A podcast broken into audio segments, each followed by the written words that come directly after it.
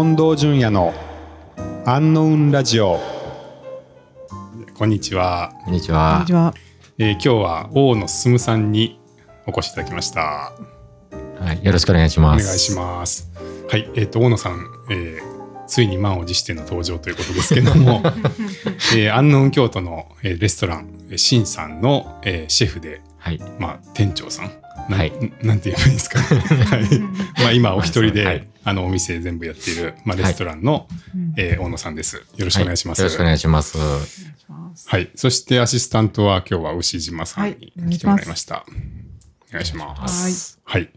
じゃあ、えっ、と、大野さんの回ですけども、はい。はい。あの、ちょっと簡単な自己紹介をまずお願いしていいでしょうか？はい、わかりました。はい。えーっと、京都生まれ、京都育ちの、えー今年41歳になります。うんはい。で、ずっと京都で、えーし飲食店で仕事をしてきて、えーちょうど3年半ぐらい前になるんですね、もう。で、アンノーンさんの開業の時に声をかけていただいて、えーレストランの方で、そこから今までずっと、はい、やってきてる感じですね。で、過去は、えっ、と、イタリアンのお店と、えっ、と、唐揚げ専門店とで修行してました。はいはいまあ、大野さんのお店のシンさんは、まず、お昼が今、まあ、定食そうですね、定食、丼はいですね。はい。ランチが食べれて、で、夜はイタリアンはい。のレストランになっはい。てる感じですね。はい。はい、お店が新ダイニング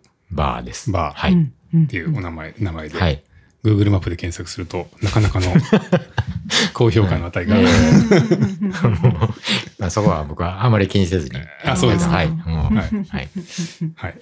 まあ、名物は何ですかねそうですね。か唐揚げですね。やっぱり、うん。あのーお昼はもちろん。定食で唐揚げ食べれますし、うん。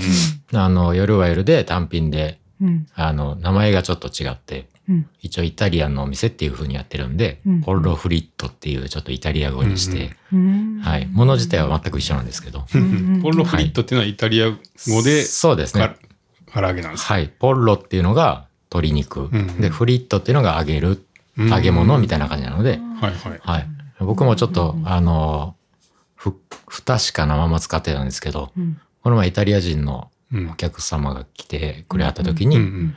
あの、合ってる？って聞いたら、合ってるって言ったので、はい、大丈夫です。はい。一応こう聞いた聞きました、聞きました。はい。はい。あ、そうなんです。よかったですね。これで全然いけるって言われたので。へえ。まあね、唐揚げのいろいろメニューがありますし、そうですね。他もはい。定食 結構ね、うん割とボリュームがあって、ねそうですね。うんはい。あのーやっぱりお腹いっぱいになってもらって、うんはい。あのーあまり時間がかからずに提供できるっていうのが、あの、ベストかなと思うので、うん。はい。ちょっと値段に関してはね、最近も物価の高騰もあって、うんなかなか抑え、すごく抑えて提供するっていうのは難しくなってきてるかなとはうん。思うんですけど、うん。まあ、それでも、あの、うん変わらずに来ていただけるお客様が多いので、うんはい。まあ、あの、喜んでいただいているのかなとは思いますね。そうですね。いや、全然リーズナブルだと思いますし。あそうですかはいはい。まあね、800円、うん900円とかで割としそうですね。はい。っかりした定食食べれて、はい。まあすごく重宝させてもらってますし。大体ね、その唐揚げ以外のメニューも美味しいんで、いいつも迷ううん迷うんですけど。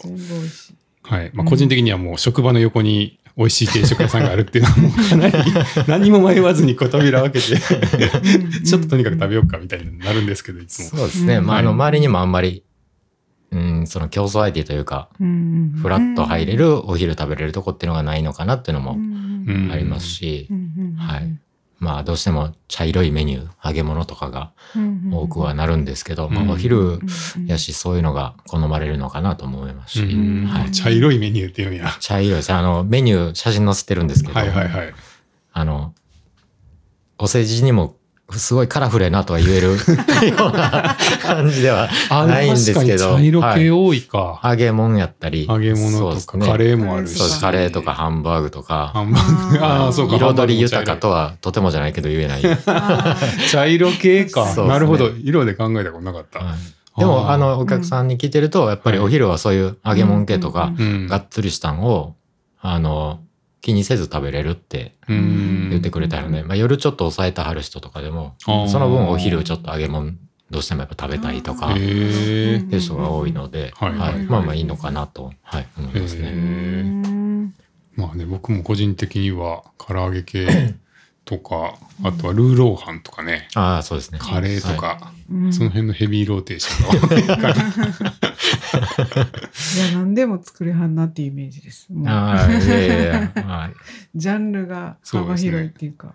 ほんでなんかあれですよね。近所で、あのなんか建,、建建築現場とかが始まると、はい。そういう人たち結あ構そうですね。来てません、はいやっぱそういうがっつり。系食べたいみたいな感じなんでかね。そうですすね。もうあのご飯もおかずも両方大盛りにしてくれて。ますね。大盛りも無料なんでしたっけ？えっと、大盛りは、うん。えっと、昔はちょっとご飯は大盛り無料やったんですけうどうん。まあその先ほども、うん。あのうん。言ったように物価がちょっとうん。仕入れ材料費がちょっとかさんできてるのうん。でうん、あのご飯の大盛りもちょっとプラス50円とかあ、今50円おかずの、はい、うん。おかずの大盛りも、あの、200円、ものによってはプラス300円っていうふうに、はいはい。はい、させてもらってて。はい、その辺だけちょっと。ただまあ、でも大盛りにしなくても、お腹いっぱいになるんじゃないかなとは思うので、結構ボリュームあるから。結構女性の方はね、あのうんちょっとご飯少なめで、そうですね、女性はご飯少なめって、はい、言われる人、はい。はい。最近パーセンテージ指定する人も結構多い、ね、慣れ慣れてきて60%でとか。ご飯7割とか言われてる。7割刻むなみたいな。人にね、よってね、はい感覚がいろいろ。う、うん。んでそして夜はイタリアンですけど、はい。イタリアンの方の名物というかおすすめはなんかどういうものなんですか、ね、そうですね。やっぱりパスタを食べていただけたら嬉しいなっていうのはあって、まあ作るののも僕自身楽しいですし、うんあの、やっぱ美味しいもの作れるっていう自信がある程度あるので、うんはい。まあそうですね、パスタ。まあメニューも一番パスタが種類多いんじゃないですかね。十何種類とかうん一応あるので、うんはい。あの、ベーシックなカルボナーラとかペペロンチーノとか、うんアラビアータとか、もう、ある程度誰もが知ってるようなメニューから、うんうんあの、ちょっと独自でうん。やってる、ちょっと変わったメニュうん。ーもいろいろとあるので、うん。まあ、あとは、あの、慣れてこられたらトマトソースって書いてあるけど、クリームソースにしてほしいとか、おおー。ー慣れてこられたら。そういうのもあの、言っていただけたら対応できるときはするのでう、ん。はい。ただどうしても、お客様が多かったり、バタバタしてるときやと、難しいときとかはあるんですけど、まうんあ、タイミング伺って、あ、今いけそうやな、みたいなときに 言ってくれはったら。たまにいますね。すごいマニアックな注文してる方。そうですね。そんなメニュューあったっけ？みたいな。ー。はい。うんうんうんあの、はい。うん、これにこれ入れてとか、これとこれでやってとか言われてうんう、ん。平然と、あ、わかりました、いけますよって言ってますけど、うん作ったことないしどうしようかなとか。そういう場合もあるんですあありますあります。はい。味の保証はできないよみたいなことですか？そうです。まあ、でもある程度のレベルには持っていけるっていう自信があるので、さすがにそれはっていうのは、うんあの、うまいことかわすようにはしてるんですさすがそうなんですね。うんけど、でそれでもいいね。ねって言ったら、あ、ほな、知らんけどいいって言って、うん全然買わへんってあるんで、へそういう時は。は、はい。あ、そうなんですか。はい前、その、1周年の時ですかね、はい。うん唐揚げでスパゲッティしてって言われて、えー、うんおー。はい。唐揚げでスパゲッティ？はほうほうほうほうほい。なんか、そうですね、唐揚げ揚げて、うん。んスパゲッティと、その時は多分海苔と、おう。はあわさびとおちょっと和風だしみたいなのをちょっと使って、うん。うん。うん。うん。うん。うん。2人前ぐらい作ってカウンターでバンって出して、ううんん超美味しいなとは思ったんですけど、あの、うん乾燥器具にやったんで、うん出すだけ出して違うテーブルに僕に 逃げました、ね。でも美味しかったって言ってもらって。あ、本当ですか？はい。えー はい。え、それはじゃあ唐揚げ以外のその味付けはもう、大野さんが自分でそのその瞬間ねアレンジして、はい。海苔とかつけようかみたいなそうですそうですはいしたんですか？はい。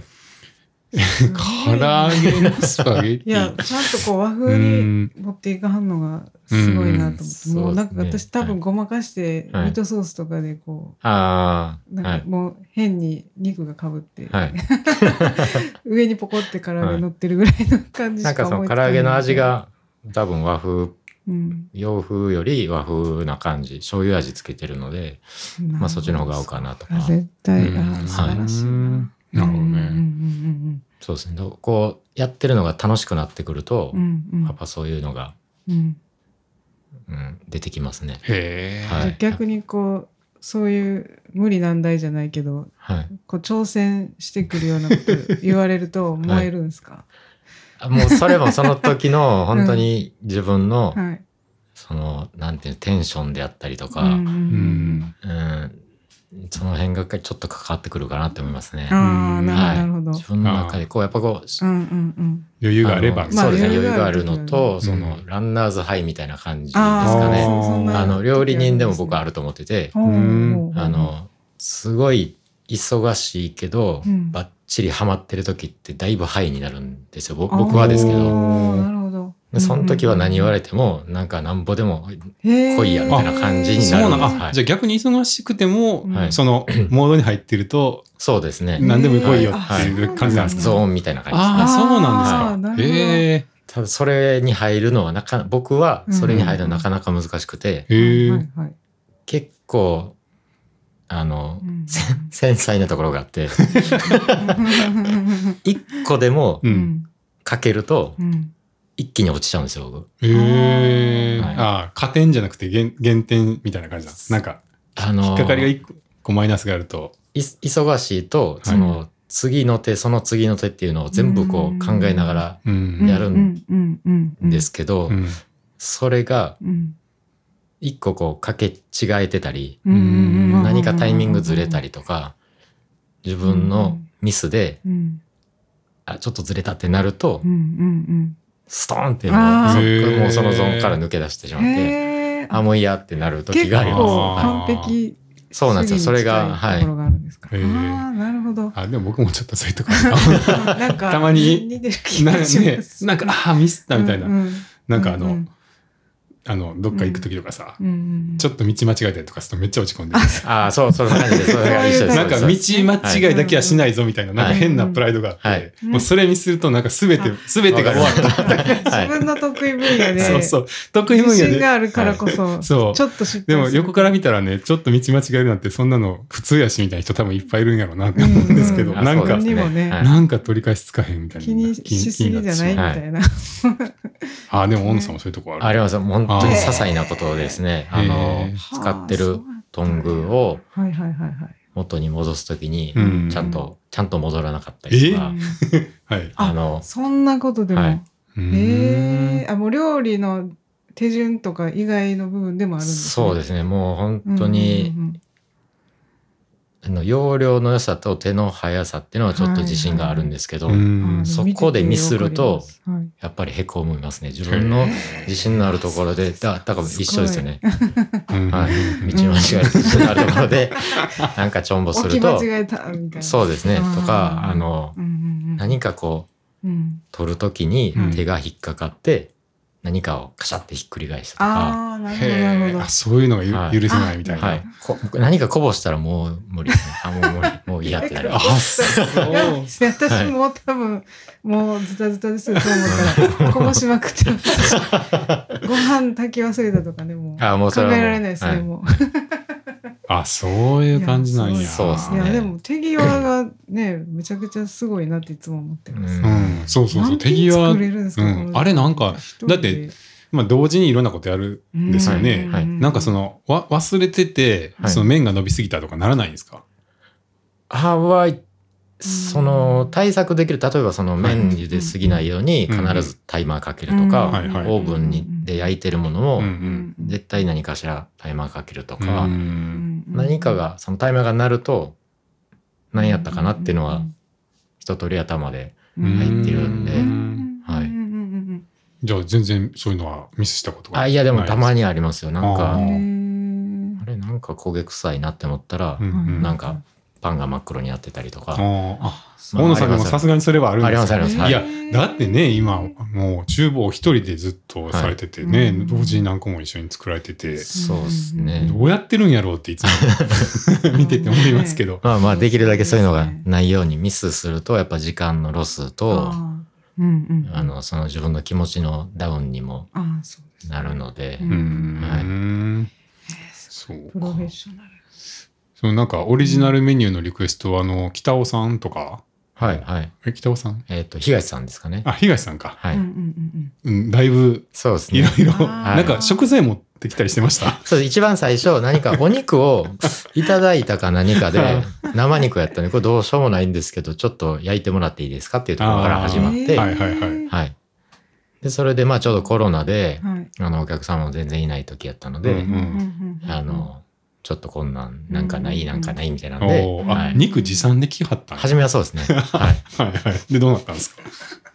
あの、塩、胡椒して焼いたりとか、うんうんうんあの、タレレみたいなのもあったんで、それつけて焼いたりとか、うん。なんか部位が違うかったんで、うん。その場で食べ比べしたはって、へはい。へそこからですね、そこからその、うん。例えば夏場にちょっと冷たいパスタやってほしいとかー。、はいはいはいはうんなんか、うんうんそうですね、つまみのなんかとい。か、うん。はい。だってなんか大野さんの裏メニューっていうアプリができてま でしきましたね。たよあ あれはそうか、東さんがそうですそうです作ったんでしたっけ？はいそうですあれ北尾さんが作ってたのは何やったっけ？えっと、いや、北尾さんはわかんないですね。東さんじゃないですか。あ、そうかな。んか作ってたのかなんかあの時期、はいなんかそのアプリ作りが流行って、はい。なんかその、要はアンノウンにマンスリー滞在してた方々がはねい、なんかいろいろアプリを作り始めて、うんみんなで、はいなんかそのノーノーコードでアプリが作れるっていうのがあって、で、なんか気づいたら大野さんの裏メニューみたいなアプリができていて、あれは東さんが。東さんが、ねはい。そうか。そううです。はい。いやー、すごかったですね、あれね。そうですね。リゾットとかもやりましたね、そうの。はい。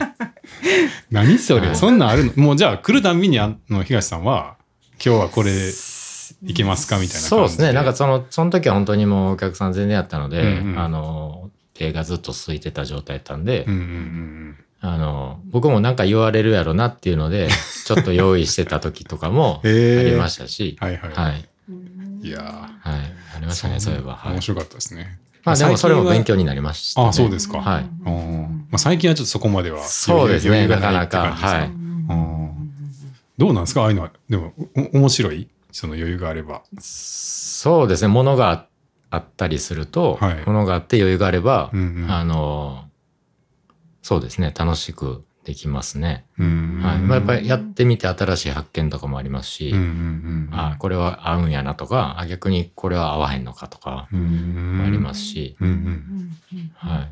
僕はもうこう普段、その、これとこれが合うとかう、んこれ組み合わせたらどうなるかなっていうのはあんまりちょっと考える時がないので、やっぱそういうことを言われると、あの、今までのうん経験と知識でこの考えるっていう作業をするので、なんかそれが新鮮やったり。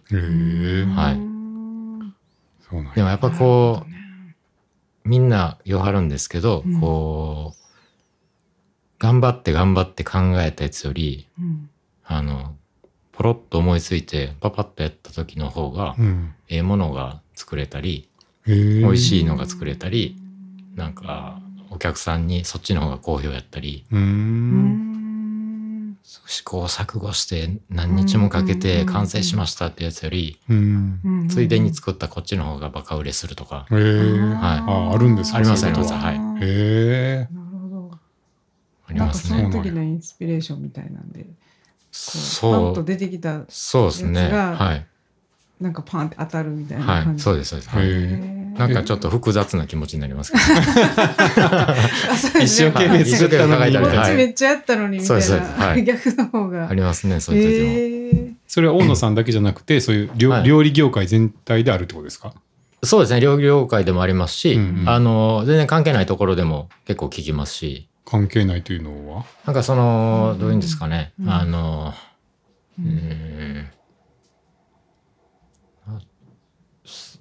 ん。お客常連さんで全然その料理とは関係ない仕事をしたはる人がいるんですけど、あの、こう、その会社自体の仕組みとかっんていうのをうん、なんかいろいろこう考えて、うん。考えて、こうがいいかな、ああがいいかなとか思ってやって、いざ実際やってみたらなかなか合わへんのにう、んあの、うんうん、急に思いついたことをふわっと言ってみたら、うんそれめっちゃいいですね、つってバッチリハマったりとか。それはめっちゃわかりますね。私もありますね。うん。なんかデザインとかをやってるんですけど、うんもう全然眠れへんぐらい考えてやっったやつを一案作ったのとその後に本当にあとなんかもう一案ぐらい出そうかなと思って1時間ぐらいでペペって作ったやつを出したらうん後が通るみたいな、で本当によくでもあるんですよそれそうそう。なんかこうあるんでしょうね、うん。こう何確かこうリラックスした瞬間に。出るもんの方が、はなんかす素直にい。はい。いいのが出てくるみたいなのがあるんかな。あーなんかもねうんうんなんかでもリノベーションとかもちょっと僕そういうのあるかもと思って、はい。その安安納京都は古い建物のリノベーションですけど、うんうんそのリノベーションってめちゃくちゃ制約多いじゃないですか。はいうん要は元々の建物があって、まあ、はい基本はその建物を壊さないんで、はいうん変えれるとこってすごい少ないはい。じゃないですか。はい。で一方で新築の建物ってはい。もう自由自在で、はい。もう何でも作れますっていう、はいむちゃくちゃ自由なんやけど、意外とリノベーションの建物が面白かったりするってあると思うんですなんか、結構おしゃれだったりとか、なんかすごい、はい、うんいてて楽しいって。すごい制約多いはずやのに、なんかリノベーションの建物面白いって、うん。なんか、なんていうんですか、その、やっぱ来た球どうやって打つかみたいなのって結構、はい。はい。なん。ていうか 素材が結構あって、はい。やれることが限られてる中でうんうん。工夫す、パッと工夫するうんやつの方がはい。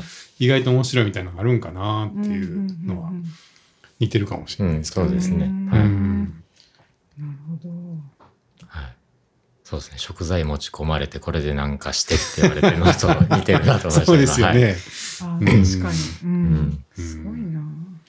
なるほどな。うんうんえ、なんか、どんな、どんなお客さんがはい。嬉しいですか、どんな、なんか、どんなお客さんが最嬉しい？近楽しいことありました？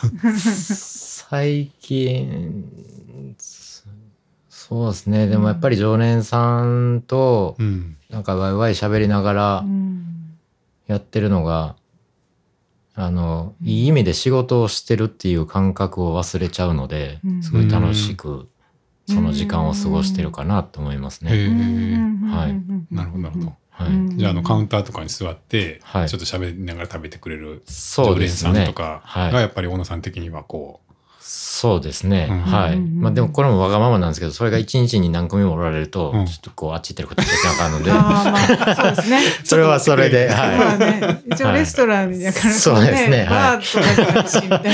はい。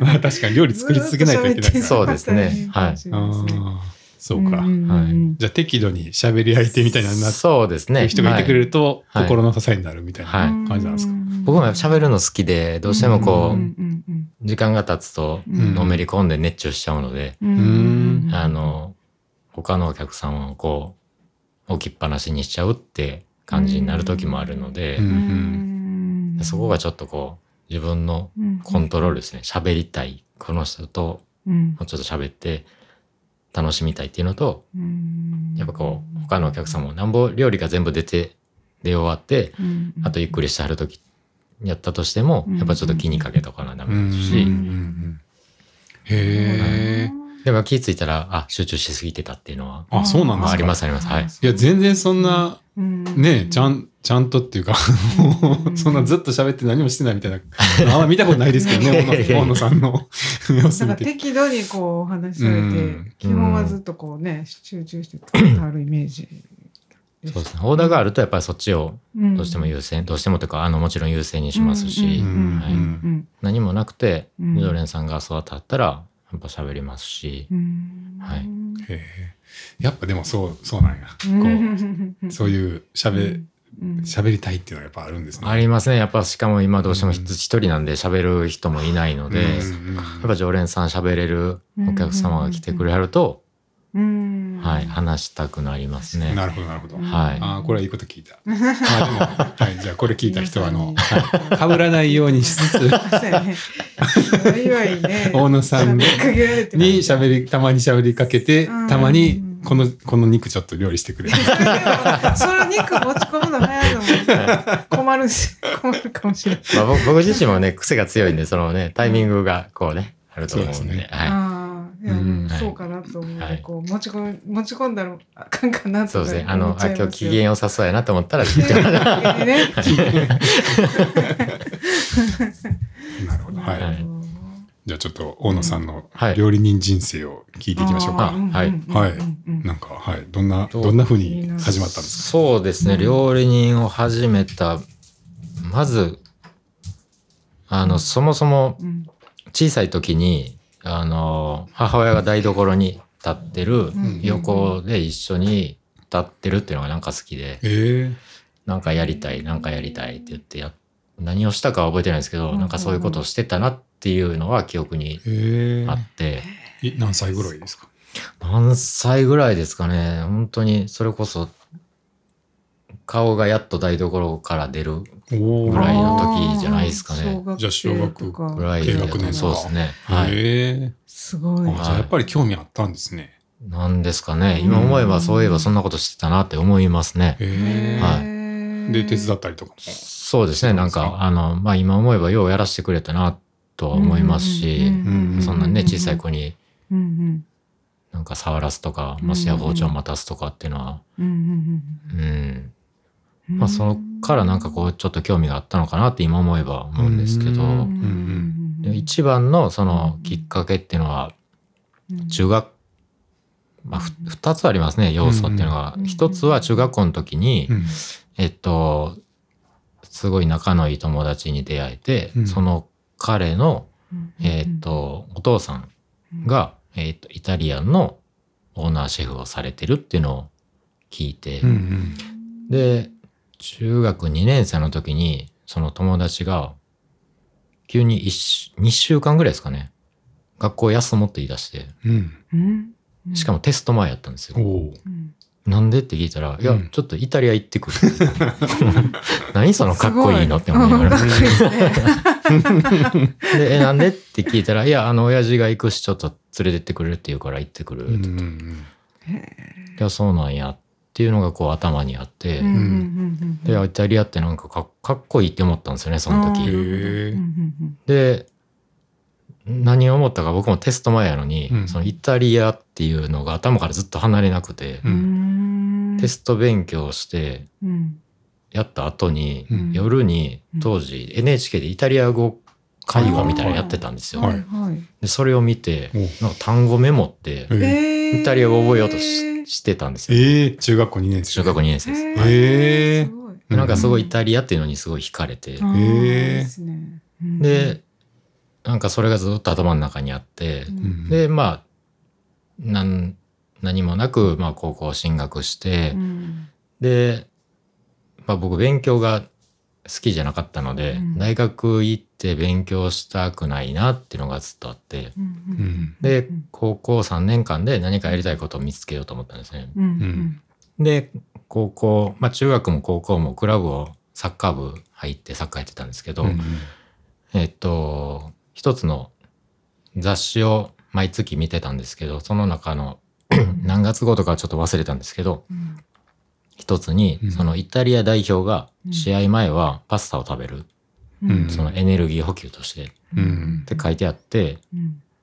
で、その中学校の当時のイタリアの憧れと、うん。その時のイタリアの代表はうん。パスタを食べるっていうのが多分繋がったんですよね。うんうん。あかまたやっぱりかっこいいなって思って、でまあ、パスタ食べたい。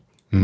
んイタリア代表も強かったので、もう単純な発想ですよね。うん強いヒトラーがやってるのと同じことすればうんうん勝てるんじゃないかっていうなんか安易な考えで。うん。で、それで、あの、母親に、うん。あの、試合前の朝、うん。まあ昼ご飯ですよね。は、うん。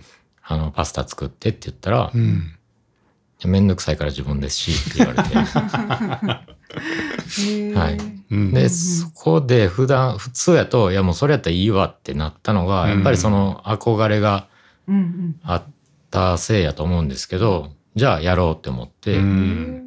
やったんですね。そこから本屋さん行って、本買って、あまず本屋なんや。そうですね。うん。はうい。ん。で、その、やっぱ見ると、うん。白ワインがいるとか、うん。あの当時僕が全然そんな触れたことのない食材がいろいろやっぱ書いてあるって、これじゃできないなっていううん。のを思って、んその中からできるやつ何かないかなって探して、うん。一番最初に作ったのがうんカルボナーラですね。ええはい。はいはい。で、やっぱり全然うま、美味しくなくて、うん。味がないというか、うんうん今思えばその茹で汁に塩入れてなかったりとか、うんその味の調節で塩コショウしてないとか、うんうんうんうんうんそうですね。それで美味しくないなと思ってで、うんうんもっと美味しく作れるようになりたいって思ってなんかいろいろこうやっていくうちに楽しくなっていって。大学行くより料理かなえー、す思って。でそれでまあそれがこう2の時ですね、へえ。はい、高2の春ぐらいですかね。うん。で料理したいかもって思ってそこでやっぱりその中学校の友達の親父さんがイタリアンやってる。う。うん。んあイタリアンやりたい。って思うようになって。で高2の、えっと秋ですね。うん。に、うんえっと専門学校を調べ出して。でそれで大阪の方に専門学校があるのを知って。うんうん。でもう僕はイタリアンしかやりたくないって決めてたので、うん。あの調理師学校行くとその和食やったり中華やったり、うん。いろんなことも学べれたり、うんえっ、と衛生面とかうん。なんかいろんなのを学んで、うんえうん。あの調理師免許をもらえるうんっていう学校があったんですけど、うんなんかそう免許やっぱいるのかなとかっていう疑問やったり、うん。その和食は特にしたいと今は思わないしなっていうのをうん。があってその学校説明会っていうのをうん。にすぐ申し込んで。行ってその思ったことを全部言ったら、う。うんんでもイタリアンやりたいって言うんやったら、うんイタリアンとフレンチだけしかやらないコースがありますよっていうのを聞いへて、ーでその調理師免許っていうのはうん 持ってても損しないけどうん店をし、えーっと将来自分で店しするときに免許がないとダメっていうルールはないから、うん。なくても大丈夫。うん。うんお店をやりたいんだったらその保健所行って講習1日受けて合格したらお店できるうん。あの、うん、なんていうんですかうん。権利というか、うん。っていうのはもらえるから、うん。免許なくても大丈夫っていうのを聞いて、もうそれでその日に決断ですよね。うん。あ、もうここに行くって決めて、うん。で、家帰って、親に、まあ、こうこうこうやったし、ここ行きたいって言って、で、親も、あの、今思えばすごいありがたいですね。うん分かったって言って、もう何も聞かずに。はい、OK 出してくれてすごい。うん結構早い時期にもうじゃあ割と一直線の感じですよね。そうですね。はい。うんえちなみにそのサ サッカーのはい。前につ食べてたパスタははい。美味しくなったんですか？おい、いや、美味しくならなかったですあ、ね。な、あならなかったんですか？ならなかったですね。はい。あの、カルボナーラとアラビアータをやったんですけど、うんうんカルボナーラは数回しましたね。うん。で、アラビアータやった時に、ううんんえーえーなんでかわかんないですけど、うんうん。ニンニクと唐辛子炒めて、うんうんトマトホールをぶち込んだんですよ、なうんえっと、フライパンに。その時に、すごいその熱気と、うん。多分唐辛子の、そのなんていうんですか、辛み要素っていうんですかね、うん。が、ふわっと上がってきたのを、うん。思いっきり吸い込んだんですようね。ん。で、喉と鼻にがやられたのか、ん。翌日、すごい風邪っぽくなって、うん。めちゃくちゃ熱出たんですよ。うん。ええで多分関係ないと思うんですけど、ん僕の中で当時はそのせいやっていうのがあって、ななんかそこからちょっとトラウマになって、なんかあんまり作らなくなったっていうのを覚えてますね。あ、そうなんですか？はい。じゃあ特ににサッカーのパフォーマンスが上がったとそころれで劇的に上がったりとかなく、はい。あ、そうなんですはね。あそうなんうんそうですね。ねまあでも本買ってやろうっていうのが、なんかやっぱ向き合い方がね、うんちょっとやっぱり、うんうんそうっすなんか、ねうん、親にやり方聞いてちゃちゃっと作ってみたいな。あなんか親がその、はいパスタを作ってたっていうのがあんまりなかったので、本見てとかで、やっぱね、当時インターネットとかもそんなもん調べるのもなかったですしう、うん周りに料理してる人なんかいないですし、うんはい。なんか本屋があったし、うん本屋行ってっていう感じでしたね。へえ、うんなるほど。はい。で、じゃあその料料理学校にじゃあ、そうですね。行くって言って、はい。で、ご両親はどどうぞって感じだったんですか？そうです。ね。分かったって言ってくれましたね。うんはへい。で、あのどうやったら入学できるのかっていうのを今度調べて、うんあの簡単に言ったら早いもん勝ちみたいな感じだったんですよ。うんで学校の先生からその推薦状みたいなんだけ書いてもらって、うん。あの受付開始の日に出しゃほぼ間違いなく入学できるって言われて、で出したら内定みたいなのが届いてっていう流れでもうそのまま行きましたね。へえ、はい。なるほどなるほど。はい、学校の先生はめっちゃ反対されましたけどね。ああそうですか。うんはい、高校の先生高に校のそのサッカー部の顧問と、うん。えーっと他のいろんな教科を教えていただいてたうん。先生方、うん。はい、うんうん。うん。担任の先生だけはすごい僕の、うんなんていうんですか味方じゃないですけど、うん。あの立場に考えてくれて、あの最後手紙くれたんですけど、うん。あの自分の信じた道を進めなさいってあ目指せ一流シェフって書いてくれました。あい。い担任の先生や。あそういう信じてくれた人は嬉しいですね。そうですね。はい。えー。じゃああんまりその料理学校に進むっていうのが 高校でもいいなかったってことですか？他には。そうですね。他も、後で聞けば一人いたんらしいんですけど、うんその、まあ、これ自分で言うのもあれなんですけど、僕結構成績良い方やったんですよ。で、そう、指定校推薦とかで大学行けるっていうのがあって、当時その、なんか早稲田とか、うんうんえー明治うん。でカンカン同率うん。もう一人ずつ行けたんで、うんううんんまあ、そんだけ取ってるんやったらどこでも行けるし、あ大学ですね行ったらって言われて、へーあへーそれで反対されたっていう。そうそうで、サッカー部の顧問の先生がうちに電話かけてきて、ううんちの母親に、あうん。大学行くように説得していいですかって言ったらしいんですけど、うん。母親は、うん。あいいですけど、多分聞かないですよ、うちの子って。は はい。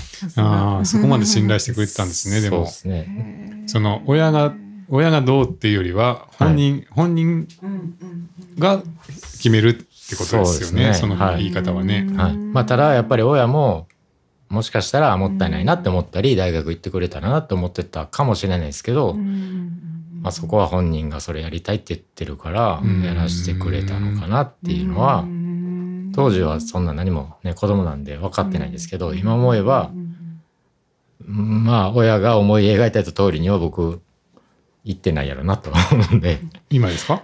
いやいやそのいろんなこう大きな決断の時にうん。こいつどういうき決断すんねんっていう感じの子供やったらなとは思いますけどそれをはい何も言わずにうん。そうか、分かったっての頑張りやって言って言ってくれた親っていうのは僕は今になってうん。むちゃくちゃ感謝してますね。うん。はい。えー。すごい。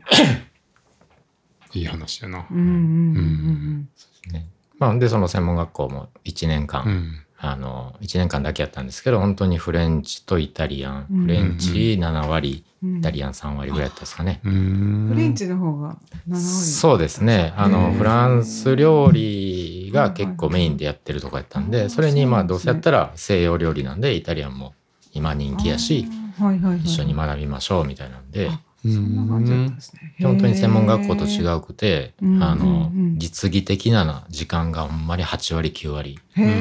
の学校でう、んうん先生が作ってるの見て、うん。要点やったり注意点とかをメモって、次自分たちで同じようなものを作るとか、なんかそんなんばっかりやってたので、うん。で、それで1年ですね。うんはい。うんでも僕はその時に就職先っていうのはその友達の親父のお店っていうのをもう決めてたので、うん決めたんですか。へー。はいうんうん。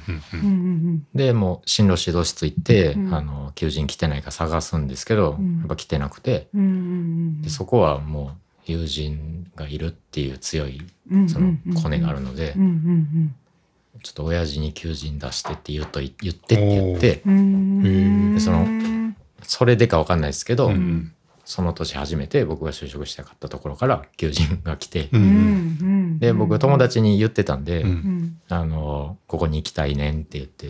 はい。うんうんでそしたらその友達が教室バーって走ってきてうん「大野くんどこどこから求人来てるよ」って教えてくれて、でそのままその日の放課後にうん。指導室行ってうん求人見て、うんうんうんでいろいろ調べてはい。で電話してうんうんうん。会社訪問の予定つけて、うーん。っていう流れでもうブワーっといきましたね、えー。はい。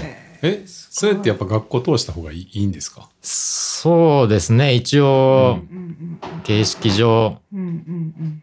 通した方がいいのかなとは思いますえー。ね。でも大野さんはいが言ったから求人が来たかどうかわからないんですそれは分かんないです分かんないです。今でも？はい。あそうなんです聞いてないです。あそうなんですか。へえはいえー。でもそのお友達のはい。お父さんがされてるそうですね。イテレ料理はい屋さんに、はい。じゃあ就職されて、そうですね。うんはい。会社訪問行った日に、うん。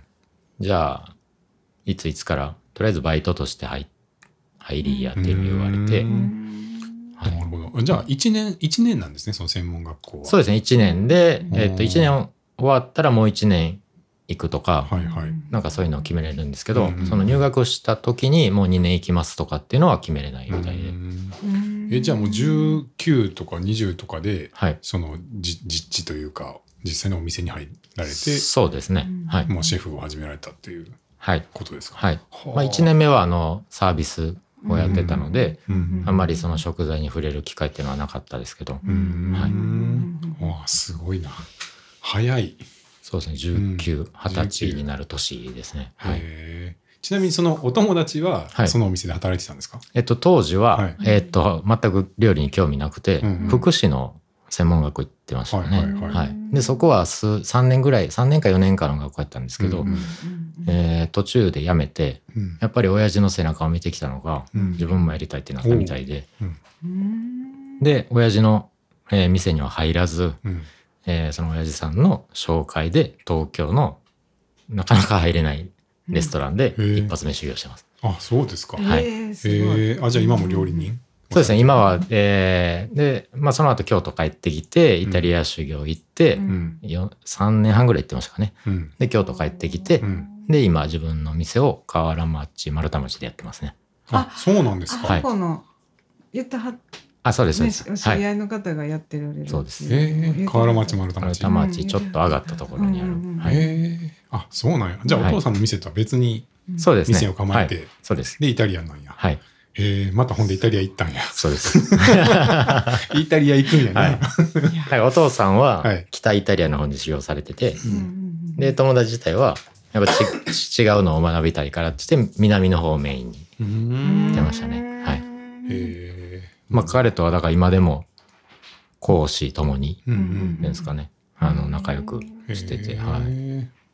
まあ同じようない職場なので、うん。まあ大体、一言二言言えば、どういう状況でどういう景色なのかっていうのがお互い分かりますし、うん。うんまあ思う気持ちとかも似てますし、まあ同級生で友達っていうのもあるんで、うんうんまあなんか一番の理解者かなと思いますね。うんはい。そうですよねだいぶ長いし、そうですね。ねもう30年ぐらいになりますね。はい。ねああ面白いな、うんへたまに未だに飲みに行ったり、月に1回、2回とかー。うんあそうなんですはいいいいですねでもそういう同じような道をそうですね。友達がいるっていうのはなんかはい一人じゃないっていうか、そうですね。はい。うん。一緒の職場で働いた時期もあったんですけど、うやんっぱその友達やからといって何も言わずに分かり合えるところと、うん。友達やから何かあった時でもちょっと言いにくいところっていうのがあって、うなんかこのまま一緒にやるのは友達のこの関係に影響するかもしれんと思って僕はあちょっとやめた方がいいなって思ああそうですか、はい。うん。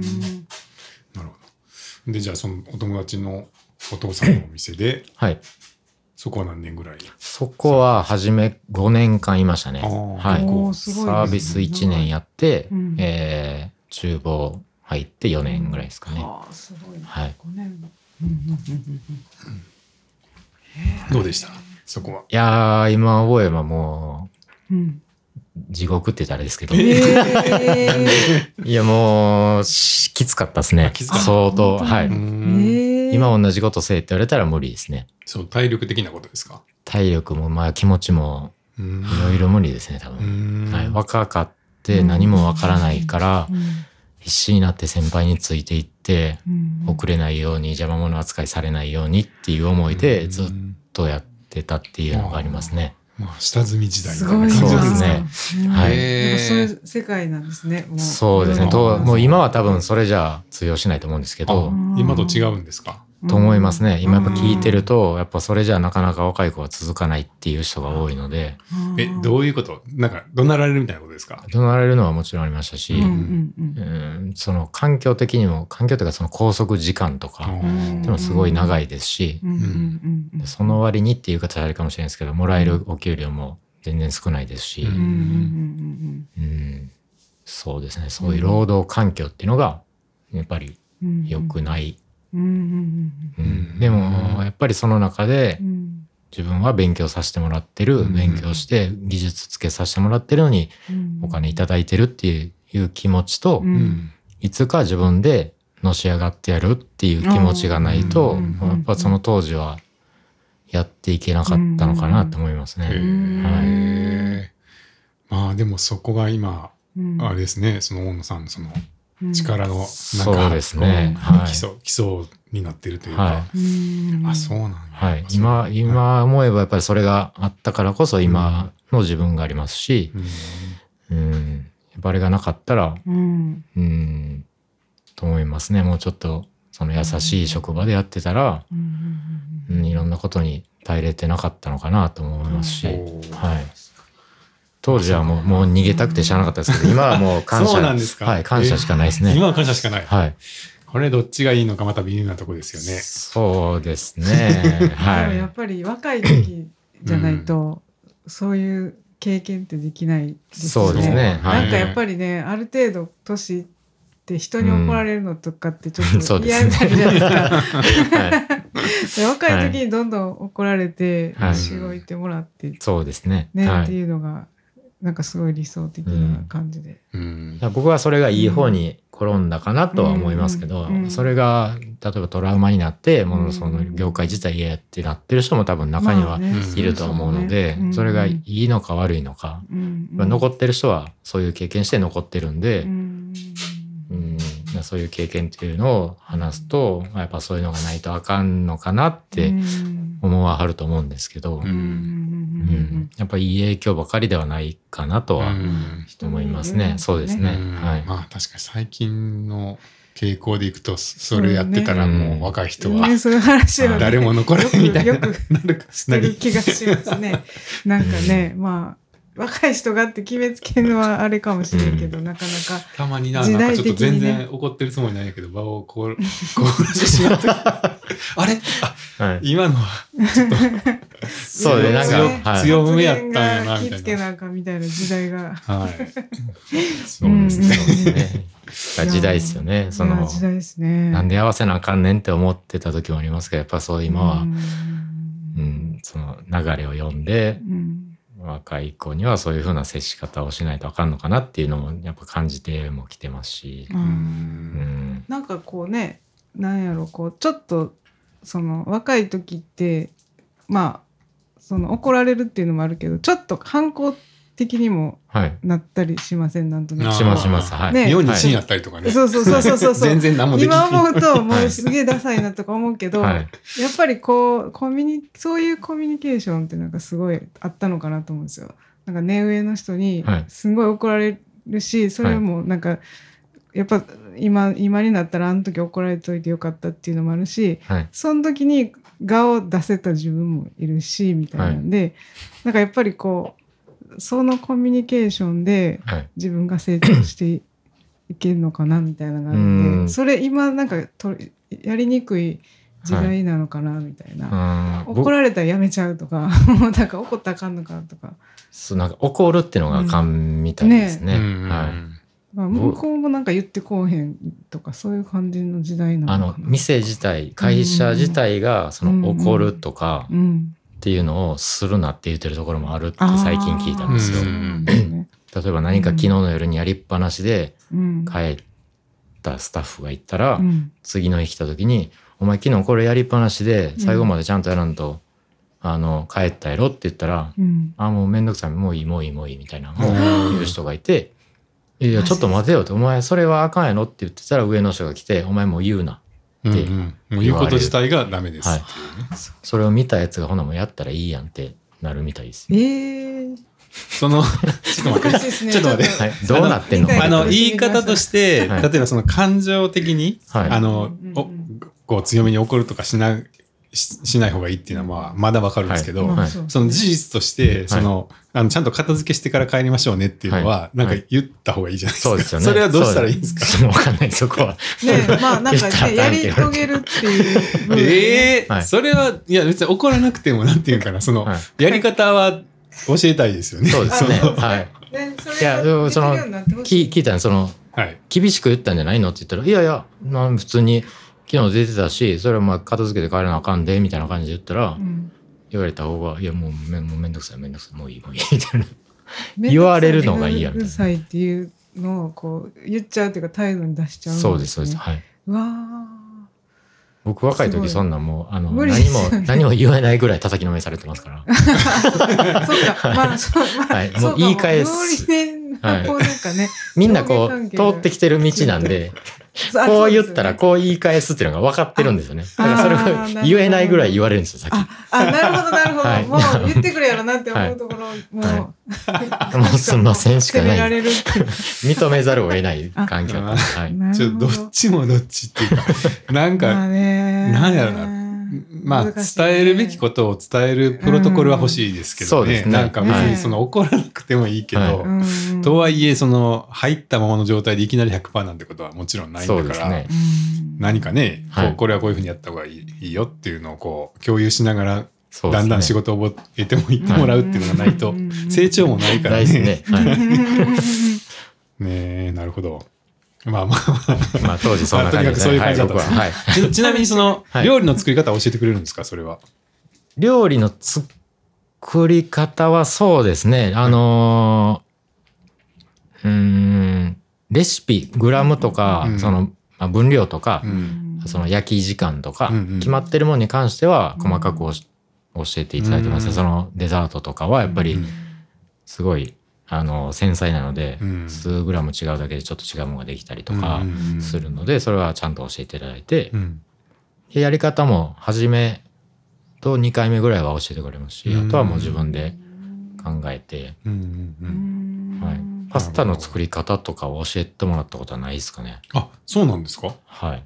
えええもうそれはあの自分で盗めというかそうですね見て。お前見てたたやろ？っていう感じです。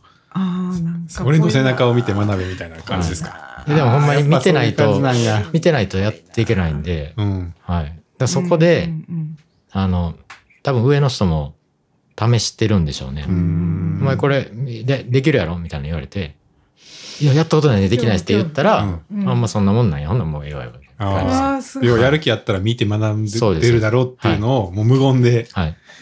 それも今、今もそうなん今です。多分、今多分、多分ないと思います。なら、なら、教いろいろ引っかかる。えてもらってないんでできないですで終わると思います。かちゃんとこう目の前でこうするんだよって教えてあげないといけない、なるほど。はいもう時代なんかな。だから僕の時はうん本当に取っていってましたね仕事を。自分の仕事を終わらしてやりますやりますって言って。でもそ見て真似してそうですやっていねくってことはい。で分からんとこだけ教えてくださいって言ったら教えてくれる人と「いや分からんと選んでいいよ」って言われる人と、うん。うはい、ん。でそれでちゃんとできるんやでっていうのを見せていってちょっとずつうん。認めてもらって「うん。ほなこれやっといて」って言われるようになったら、うん。まあ、勝ち負けじゃないですけどよしよしみたいな感じですね。すごい、はい。そっちの方がなんかかっこいいなってなんか思っちゃいます。なんか当時はそうでしたね。こう、うん。助手ね。一つのポジションの助手についてて、いやすごい。こう虎視眈々とそこを狙って、で上の人がこの「変われ」って言われた時に、うん。僕の方ができるっていうのをアピールその場で見せるってすこと、感じ。ですかねうわあ面白い。まあそれはそれで面白いですね。そうなんかそのちょっと根性漫画みたいな。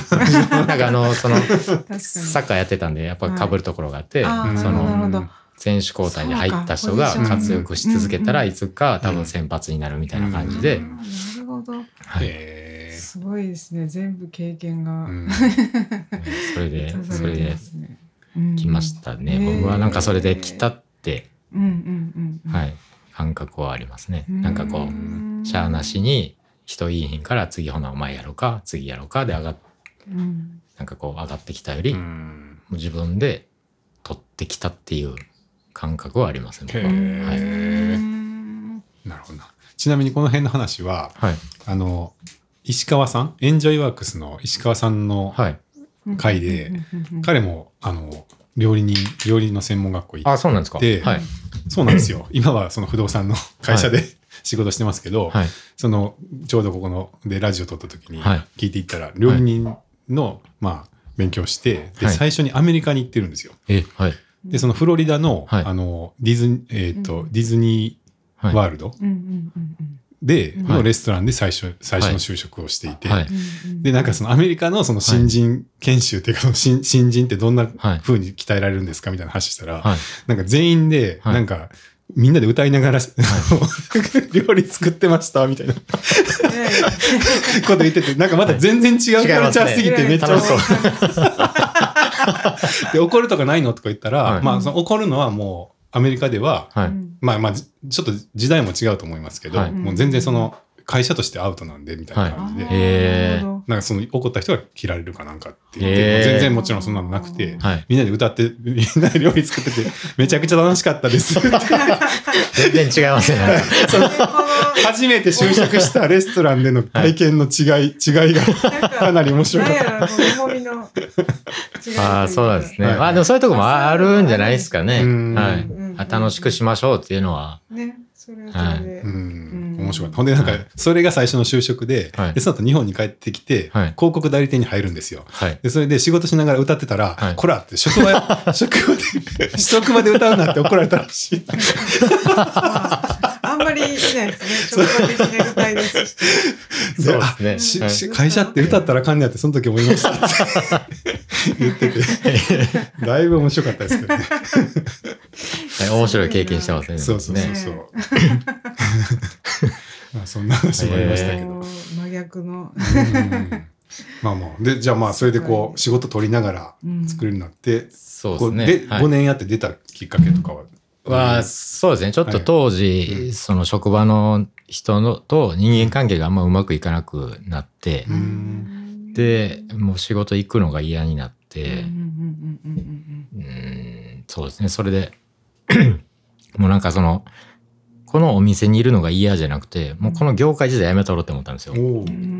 うん。で、あの、当時うん、えっと、近くにう、ん。えっと、まあ、その、辞めてから働くようになるんですけど、うんあの、商店街に唐揚げ屋さんがあって、うんそこの、えっと、店長さんが、僕の3つ上の男性の方で、うんで、店長さんの妹さんが僕と同い年で、うん。で、何回か行ってるうちに仲良くなって、うん。一緒に飲みに行ったり、うん。えーご飯食べに行ったりとかするようになってて、で、いや、今実はこうこうこうなんですっていう相談をした時に、なんか背中を押してもらえたというか、で、まあ辞めるうん。決断をして辞めますって言って、で、その後にまあ相談してたんで、あの、うんいついつに辞めるようになりましたって言っうんて、相談乗ってもらってありがとうございますって言ってて、うん。で、その時は、あ、そうかって、まあまあ、どうなるかわからんけど、頑張りやって言ってくれはったんですけど、うん。まあ一週間ぐらい経ってから、うんあの、メールで、うん次働くとこないんやったら、決まってないんやったら、うちで一緒にやらへんかって誘っていただいて、うん。で、うん、なんかそのと、その時そのレストランで働いてるのがすごい楽しくなくて、うん。もう嫌々でしかなかったので、うん。で、その、唐揚げ屋さんで働いてる二人を見ると、すごい楽しそうに、うんずっといつも笑ってたように思えたので、うん。楽しく仕事してんなって、こういう職場で一回働いてみたいなって思って、うん。でお願いしますって言って、うんはい、その唐揚げ屋で働くようになったんですけど、うん。はい。だいぶイタリアンからまたね、そうですね。うん毛色の違うというか、はうんそこは全然もう良かったんですか？イタリアンじゃなくても。そうですね。はい。何も僕は考えてなかったですね。うん。はい。勢いもあったのかなと思いますし。まあ、それよりやっぱりはいそういう笑いがある職そうですね場とかの方が大事って楽しそうにいうことだったんですね。はい。へえ。なんか楽しく働きたいっていうのがその時は強かったんで、うんう。うんんはい。そうですね。で、そっから、うん。えーっと、まあ、新しいお店出したり、お店移動になったりとか繰り返してう、ん。7年ぐらいいましたかね。うん。はい。7年。はい。へえ。唐揚げ屋さん7年。はい。もうその時の方がも長かったんですかそうです。イタリアンより長かったんですよ。うんはいでも7年の方が短く感じました。あ、そうですか。はあ、実際、楽しかった楽しかったですね。うんはうんい。で、それまでちょっと、僕あんまりこう、お客さんと喋るっていうのがなかったんですよ。不愛想だったですし、その接客しててもあんまり笑顔が出なかったんですけど、うんその唐揚げ屋さんで、その1日もう100人、200人と接客してる時に、うん。なんかいろいろ感じるのがあって、うんうん。あ、人と喋るのってこんな楽しいことないなっていうのがあって、はい。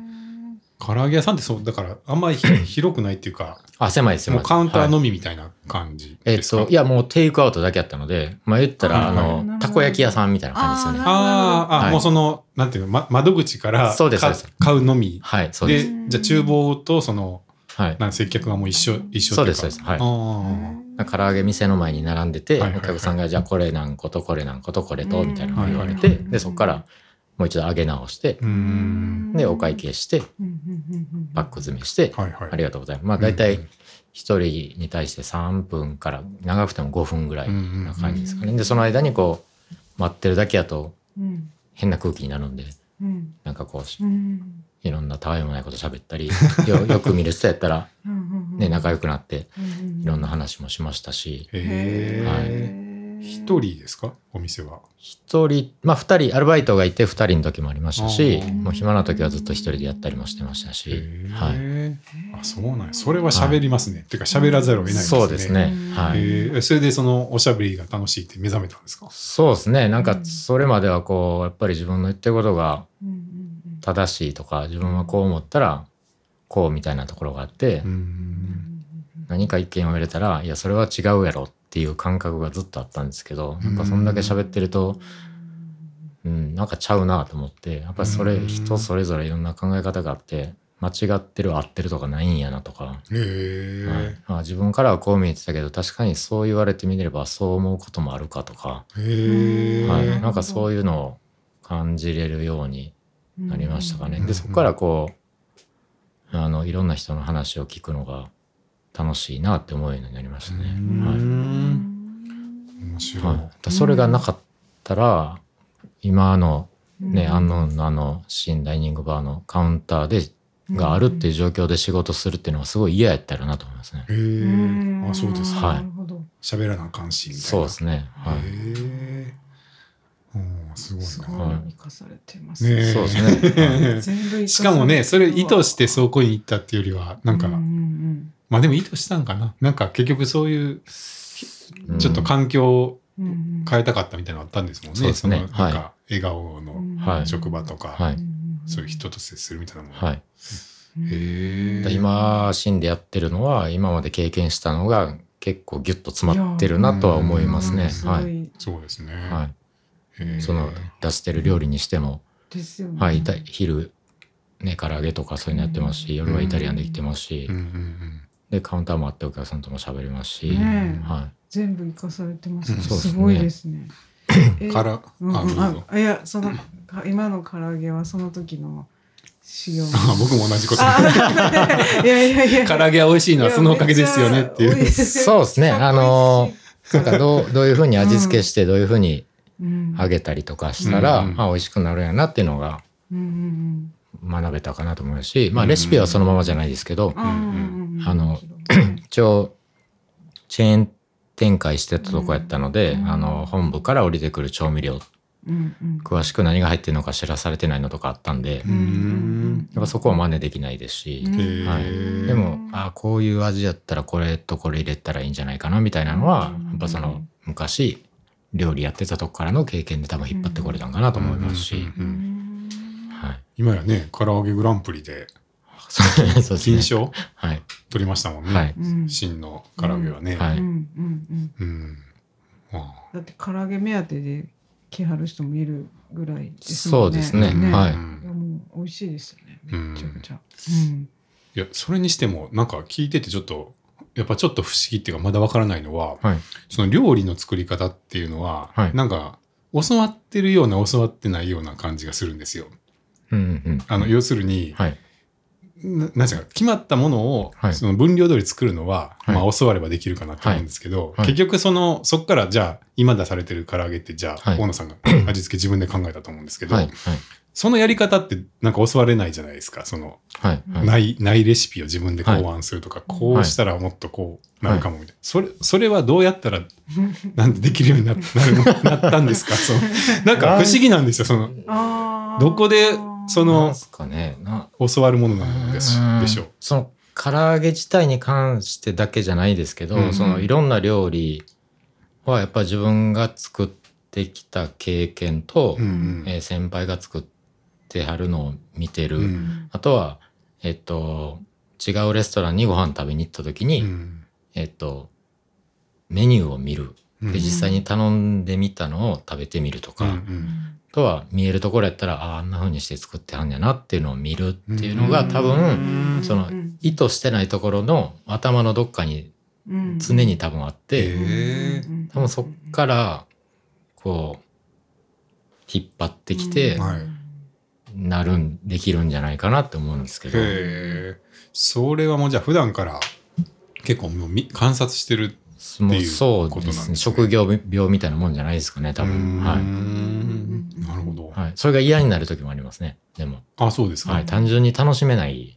ですよ。ご飯食べに行くとか。確にあー僕イタリアンあんまり食べに行かない。あ勉強したくないって聞こえるかもしれないですけどあーそう、はい気になってしまって。そっかそっか。へー何使ったはにゃろうとか。そうそう。で、んやっぱ分からんもんは分からんないじゃないですか、い。食べてみて、うん。あこれこうしてんやな。なんかこううん。世間の人のイメージって料理人って誰かが作るの食べたら、うん。あこれ多分これ入れてこういう風に作ってやってんねんなとかって分かるやろってうん。思われてると思うんですけど、うん。分かんない人もいるんでそれを僕はなんか食べても分からんタイプなんで分からなあかんよなって思っちゃうんですよね。はい、うわ何入ってんのか分からへんって思うのが、うん。ああなんかちょっとあーなんか嫌やなって思って、時があるんですよその自分の気持ちの中で。はい。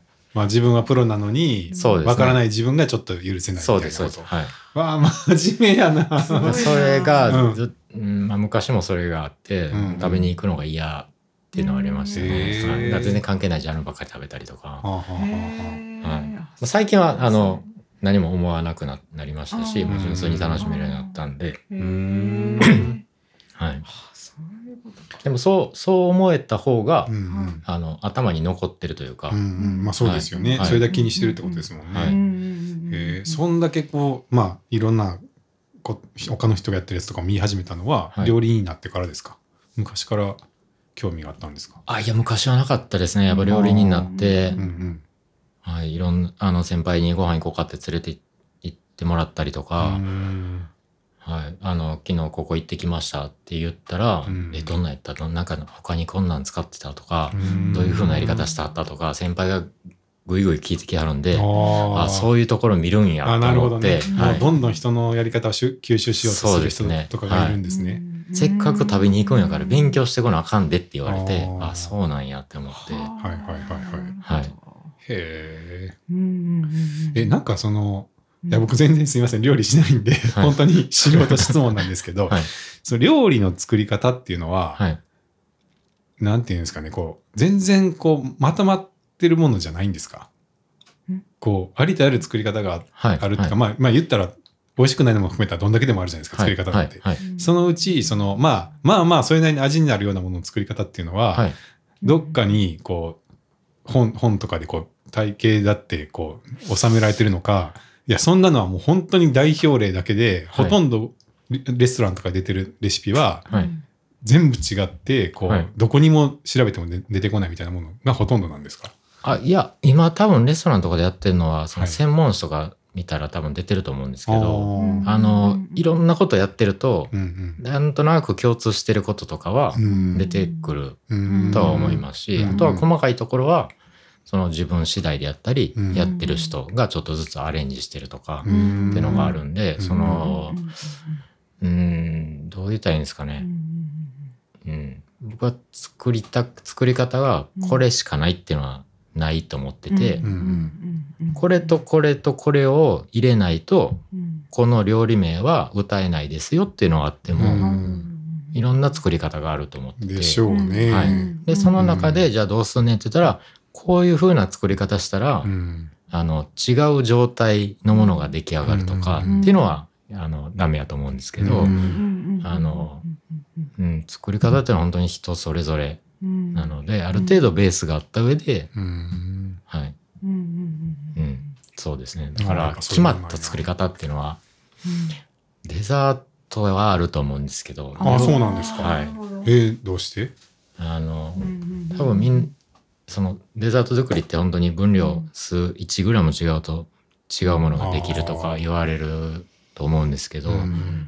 僕はそれ以上に手順とコツさえちゃんとしてたらそれなりのものが作れるって思ってて、うん。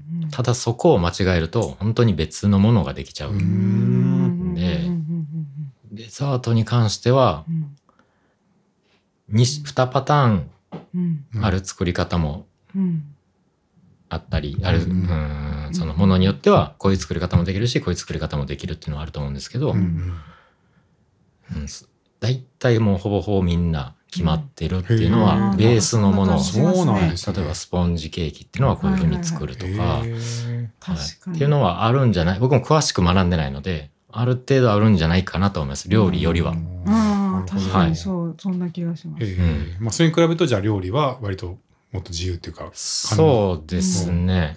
いろいろアレンジが効きやすいっていう。はい。あのー、途中に修正もできるんで、料理は。はい。ああなるほどな。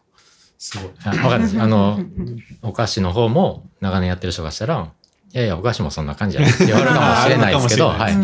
僕の今のイメージとしたら、お菓子の方が結構バチッとはめていかないと、へ思ったんが作れないんじゃないかなと思いえますね。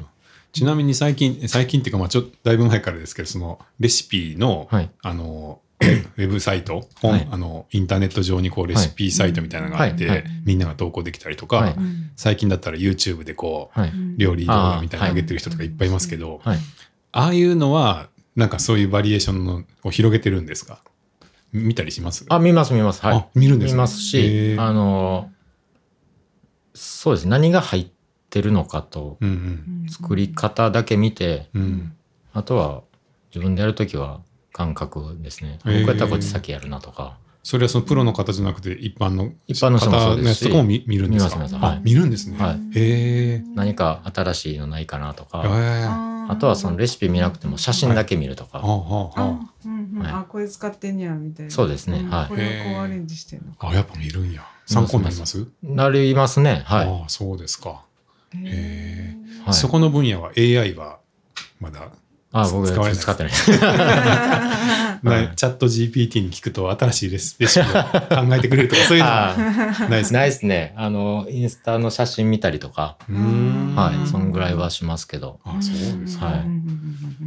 いや面白いな。料理の世界、はい。なんか僕のその師匠、その友達の親父さんうん。がポロッと言ってはったのがすごい印象的で、あの、俺は作り方は見えひんって言わはったんですよ。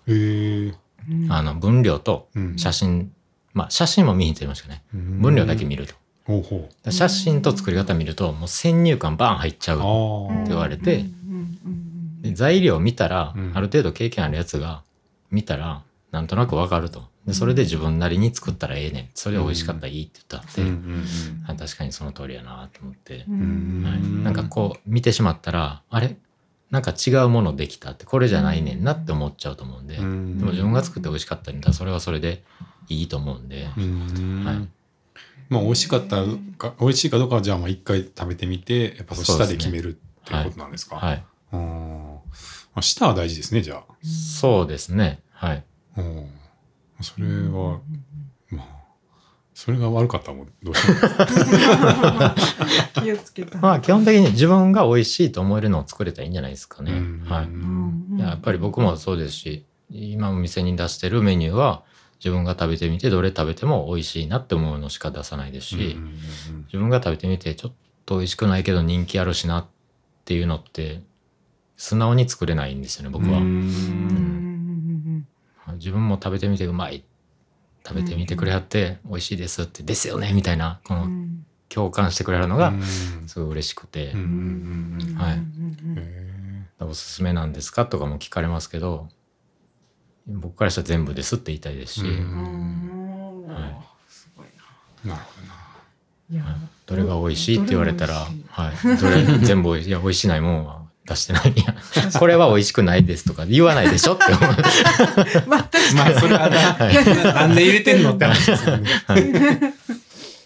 確かにね、その時の気分で選べるからいいそうですねはいそれにもたくさんあるんで。はい。あの、なんかパスタの茹で具合が好きなんですけどね。大野さんのところの。あ、そうですか。いや、なかなか、あれは、何茹でたんですかね。一応聞いとこう。で、ベースは、スパゲッティは7分茹でてますね。あ、7分ですか？7分茹でて、はい茹で上がった時に、ちょっと味見してみて、はいあちょっと硬いなと思ったらもう30秒1分足したりとか。はい、同じメーカーの同じ麺使ってても、ちょっとぶブレがあるんですよ。あええはいあ、そこはやっぱ食べて確認して。そうですね。はい。そこまでやるんや。あとは、その、茹でてる時のお湯のポコポコ加減っていうのも僕ちょっと関わってきてるんじゃないかなって最近思うようになって。ええー、ポコポコ加減がそのボコボコしすぎてたらなんかちょっと、うん、そうですね。あうん基本的にそのボコボコで沸かしながら麺茹でるっていうのは良くないんですよ。あ危ない危ない、はい。危ない危ない。え やってた？いやあのやってる時も。うん。あと普通に放置してるそうですね。くっついちゃいますしね。はい。混ぜすぎないっていうのと、沸かしすぎないっていうのが、スパゲッティ、乾麺茹でるときは、勉強になっへた。今もう勉強になりました。すでに、まあ、ビビ、ビビたるもんです。まあ、混ぜすぎない、うんうん。混ぜるのとボコボコかすっていうのは、そのうん、お湯の中で麺が、こう、踊るじゃないですか。うん麺と麺がすれ合って、え。うん。麺の表面って、ほんまはザラザラなんですよ。はいはいはい、うんそれがすれ合うことでツルツルになっちゃって、ん。ソースと絡めた時に絡みにくくなるっていうのが、なるほど。とそういうことなんですすごい役立つ情報。いやめちゃ だほんま多分ちょ気持ち程度のレベルやと思います。もともとツルツルやな、この麺っていうのもありますしあ、あなるほどなるほどへえ。いや、ちょっと固め？でも、サールデンテですよね。はいなんかあれがもうほんと好きで、僕あのなんかべちゃっとしたやつ苦苦手なんですよ。なんで、いやもうあの絶妙なんよな。で、しかも、やっぱお店によっては、日によってちょっとちゃうはい、はい。うん茹で加減出てきたりするじゃないですか。はいでそれが結構やっぱビシッとこう、いつも、いつも美味しいっていうのに 僕はもう感動して ます。尊敬してます。どうやってやったらそんなことができるのか全然わからんわってやっ思って。ぱりもうしごかれて。ほんでなんかちょっとさ、置いといたらさ、普通なんかふやけるやん。ちょっと置いといたやつでも美味しいですよね。うんなんか、大野さんのパスタ。あれが不思議なんですよね。そう言ってもらえたら、はいありがとうございます。いやいや。イタイタリア産のパスタを使ってあるんですか？あの、メーカーで出たディチェコっていうやつなんですけど、はい。うんスーパーとかでもね、売ってると思うんですけど、はい。ディジェコどこまで行ったかな。唐揚げ屋や。あ パスタの話になってるけど。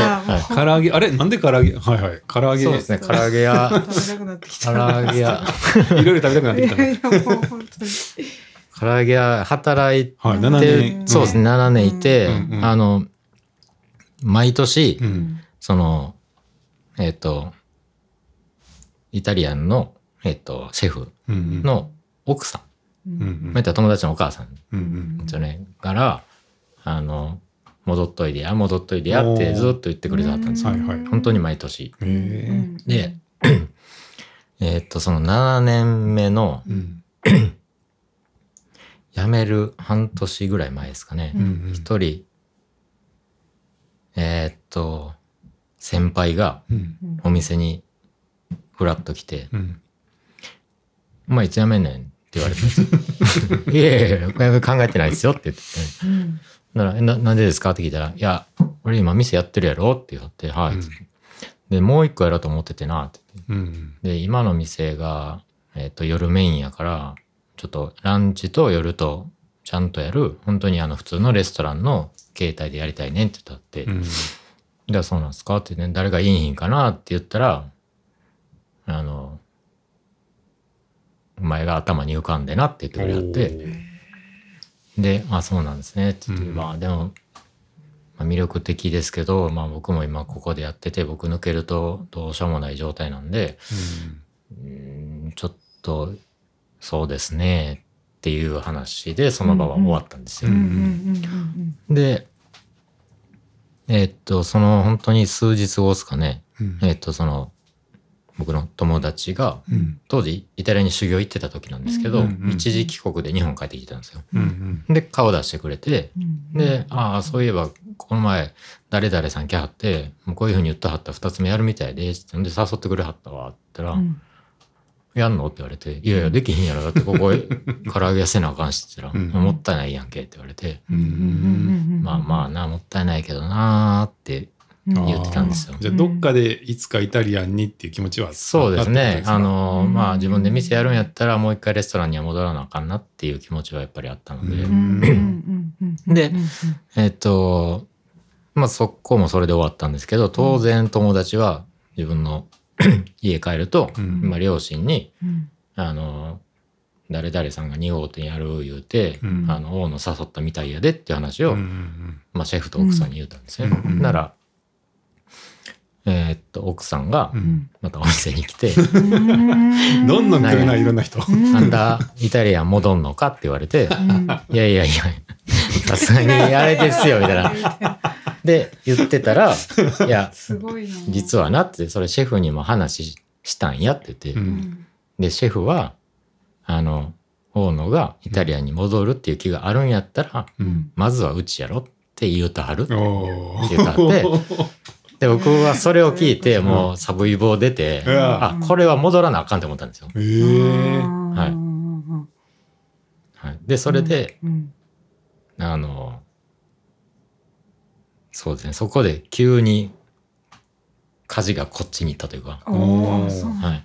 あの、まあ、その人間関係がちょっと嫌で、うん。あの、この業界辞めますって言って、そのう、んうん綺麗に卒業っていう感じで辞めた僕うんじゃないのに、シェフが7年経ってもそういう風な思いで、戻るんやったらうち戻ってこいって言ってくれはるっていうのは、うん。僕はこれ戻らなあかんって思って、ええそんな恩のある人がそんだけ言ってくれられたら、あ、これはあかんって思って、えはい。で、何にも決めずに、えうん。えーっと、数日後の僕が休みの日に、その、一時帰国してた友達と一緒にうん。うん。うん。レストラン行って、ううん。んシェフに、ちょっと話あるんですけど、つってうん。であの、お話ししていただいたの聞きましたって言って、ううん。んで、あの、ちょっと今すぐには無理ですけど、あの、またここで働かせてくださいって言って、そのもうすぐ行ったんですよ。ええ。元のお店で。そうです。うんうんの分かったっうんうん。って言って、まあ、うん。ほな、また、時期はあれやし、連絡してやって言われて、うん分かりましたって言って、ううん俺ちょっと用事あるし行くわって言われて、ううん。んえっと、奥の客席に行くわうん。うん。で、それを追いかけるように一人のスーツ着た男の子がバーって行って、うん。で、後々聞いたら面接、入社の面接だったみたいで、ええ僕がそこで、またお願いしますって言わなかったら、その子を取ってたみたいで、マジでタイミングが何そそうれ一日でもずれたりしてたら、そうですよね、はい。一日どころか1時間でも怪しかったですねそうえすごいですね。それで戻ったんです。で、その後に、うん。えっと、唐揚げ屋のその店長さんやなりに、うんうん。まあ実はこうこうこうでっつって、あの嫌になってとか辞めたくて辞めるんじゃないですけど、やっぱりこういう気持ちがずっと消えないんで、うん。やっぱレストラン戻りたい。で、自分の店をしたいっていうのがずっと夢なんで、うんで、すぐにとは言わないですけど、うん。まあ人も探さんとダメですし、あの、目処が立てば、うん。長くてもこの時期まで、うん早かったらこのぐらいでできたら、あの、辞めさせてもらいたいですって言ったら、うん。まあまあそういう気持ちになったら分かったって言ってくれはって、うん。はい。へえすごいなで、そうですね、戻って。戻って、はい。うんうんうんっていうその時は感じです大丈夫だったんですか？職場その時はね、と、その、初めいた頃より、そのお店の忙しさが全然違うくてう、ん。はい、ちょっと暇になってたので、うん逆に、あれ、こんな感じでいいのかなっていううん。ぐらいまでちょっと落ち込んでたのでうん、ただ、でもその、そのおかげで、あの、ゆっくり感覚が戻せましたしう、うんあの、いろんなものが見えれるようになってましたし、うんその若い時は必死で自分のやることに精一杯でやったのが、なんか余裕を持っていろんな観察ができて、勉強ができて、うんはい。へはい。うん。ーよかったですね。はいはい、はい。何何年ぐらい？そっから。ここは、えっ、と、2年半いまして、うんで、その2年半経った後に、うん。えっ、と、その姉妹店をオープンするって言って、うんうん。そっちの方に移動になって、そこでまた2年入ったんで、合計5年ですね、また。うん。はい。なるほどなるほど。そうです。あの錦の。あ、そうですね、そこに。えーあ、いや、近藤さん来てくれはっはい。たとこじゃない方です。あそうなんですね、はい、その前ですね。ああそこはそうですね。7ヶ月ぐらいですね。そのあ5最後の。年いたはいはい。レストラン、まあ姉妹店出したんですけど、うんまあそんなにうまくいかなかったんで、うん。閉店するっていうはったタイミングで辞めたんですよ。あそうなんですね。で、その後、あの、錦の、あそこに。あそっか、はい。あじゃあその元々のところは行ったことがないんですねそうです、そうです。はい。んなるほどなるほど。はい。はいはい。えそこからどうやって独立になそうですね、その後で、うんえっ、と、その、2号姉妹店閉めて、はい。錦の近くのイタリアンで働いてる時も、うんえっ、と、正社員にはならんかったんですよ。うんまあ、独立もそろそろしたいなっていう考えがあって、うんえっと、正社員にしたらなかなか抜けれないっていうのを周りの人から聞いてたので、うんで、正社員はちょっとっていう話で、正社員じゃなくてって言ってたら、えっと、えーある日また先輩に呼び出されたんですよね。うん。それが、唐揚げ屋で僕が働いてた時に2号店やるんやけどってうん。言ってくれはった先輩がまた呼び出してくれて、ていうか基本なんかこう人人との縁で進んでいきますね。ね。なんかいろんなことが。いや、そうなんですよ。この時この人が現れてみたいな。ねどうなったんやろうと思ってたんですよ、その。で、その先輩に、はい。えっ、と、ちょっと面白い話あんねんけど聞かへんかって言われて、うん。で、仕事終わってから近くの飲み屋さん行って、うん。で、話を聞いたら、うんうん。それが安納の話だったんですよ。うんうんはい。あの、先輩自体がはい。エキスポの山根さんとつながってて、うんうんで、初めはその先輩の方に、うん。ううん。んえっ、と、やらへんかっていう話がいったらしいんですけど、うん。先輩は当時、えっ、と、自分でやってたお店も辞めて、うん。えっ、と、お客さんの紹介で、うなんかいいお店の料理長みたいなうん。感じでやってるところで、うん。先輩もちょっと今すぐには抜けれへんし、うん。誰かいたら紹介しますねっていうので、また僕が、あ、そういうあいつまだ独立してないなっていうので、ん。うん。そう。はい。そういうまあね、あのエキスポさんっていうのは安納の、まあなはい。内装というか、はい。あの改修の設計をしてくださったうん。建築事務所さんですけど、はい。そうですね。エキスポさんのご紹介でしたもんね、最初、うんなるほど。またほんでそのその方が現れたんですね。そうですね。だからその、その人は、だからすごいいろんなポイントを作ってくれた。ね 本当ですね、うんはいでもうじゃあ独立しようってなったんですか？そうですね。はい。うん。それで、あの、うん偶然家も近かったですし、うん。はいうんうん面白そうやなっていうのもあって、はい。うん。それまではなんか自分のお店を持つこととかは？は検討されたりとか動いたりとかはあ一応思ってましたけど、はい全くその具体的に、あの、動いたり、物件探したりっていうのはしてなかったので、うんまあ、急ですね、でも、やってみたら。はい。うんなんかお店を持つのって大体されるんですか？皆さんってその料理される方っていうのは。そうですね。僕が働いてた環境で仲良くなった人らは、やっぱり自分でやるっていうのを目指してる人が多かったですね。うんへはい。え結構あのうんうん個人店、いわゆる個人店ですよね。ホテルとか、うん大手のその企業で何店舗も出してるとかっていうところで働いてる人はあんまり僕知り合いいなかったので、ん。まあ、個人のお店に入って修行してる身っていう人だと、まあなんか一緒じゃないですか、境遇というか。うんなので大体みんな自分で店やるのを、うん。はい、イメージしてやってる人らが多かったので。ああそうなんですね。はい。へえすごいな。タイミング的にははい。大体その大野さんぐらいの年齢で。あ、いや、結構バラバラですよ。あもっと早い人もいますしすかはい。全然もっと遅い人もいますし。いうん何歳から何歳ぐらいなんですか？や、まあでも若かったら20うん56の人とかもいるんじゃないですかね。はいはいはいはい。はいしまあ40回ってからの人とかも多分いると思うし、大野さんは？僕は3、え、僕いくつですかね ?3 年前。38とかですか、んはい。37、8ですね。はい。うーんなるほどじゃあまあそんなめっちゃ早いわけじゃないなそうですねで。はい。そんなもんかなっていう感じじゃないですかね。はい。なるほどなるほど昔は若い時は早く出したい、早い方がいいみたいな。なんでかわかんないですけど、思ってたんですけど。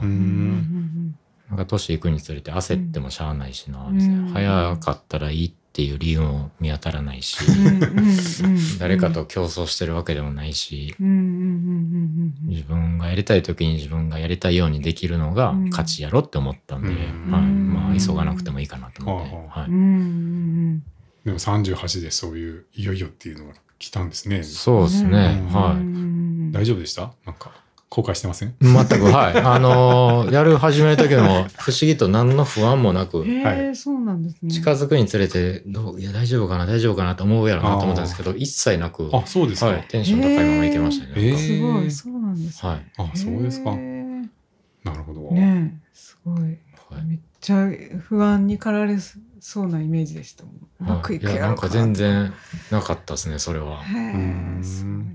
はいうんうんうんいやでまあ安納が開業と同時にはい。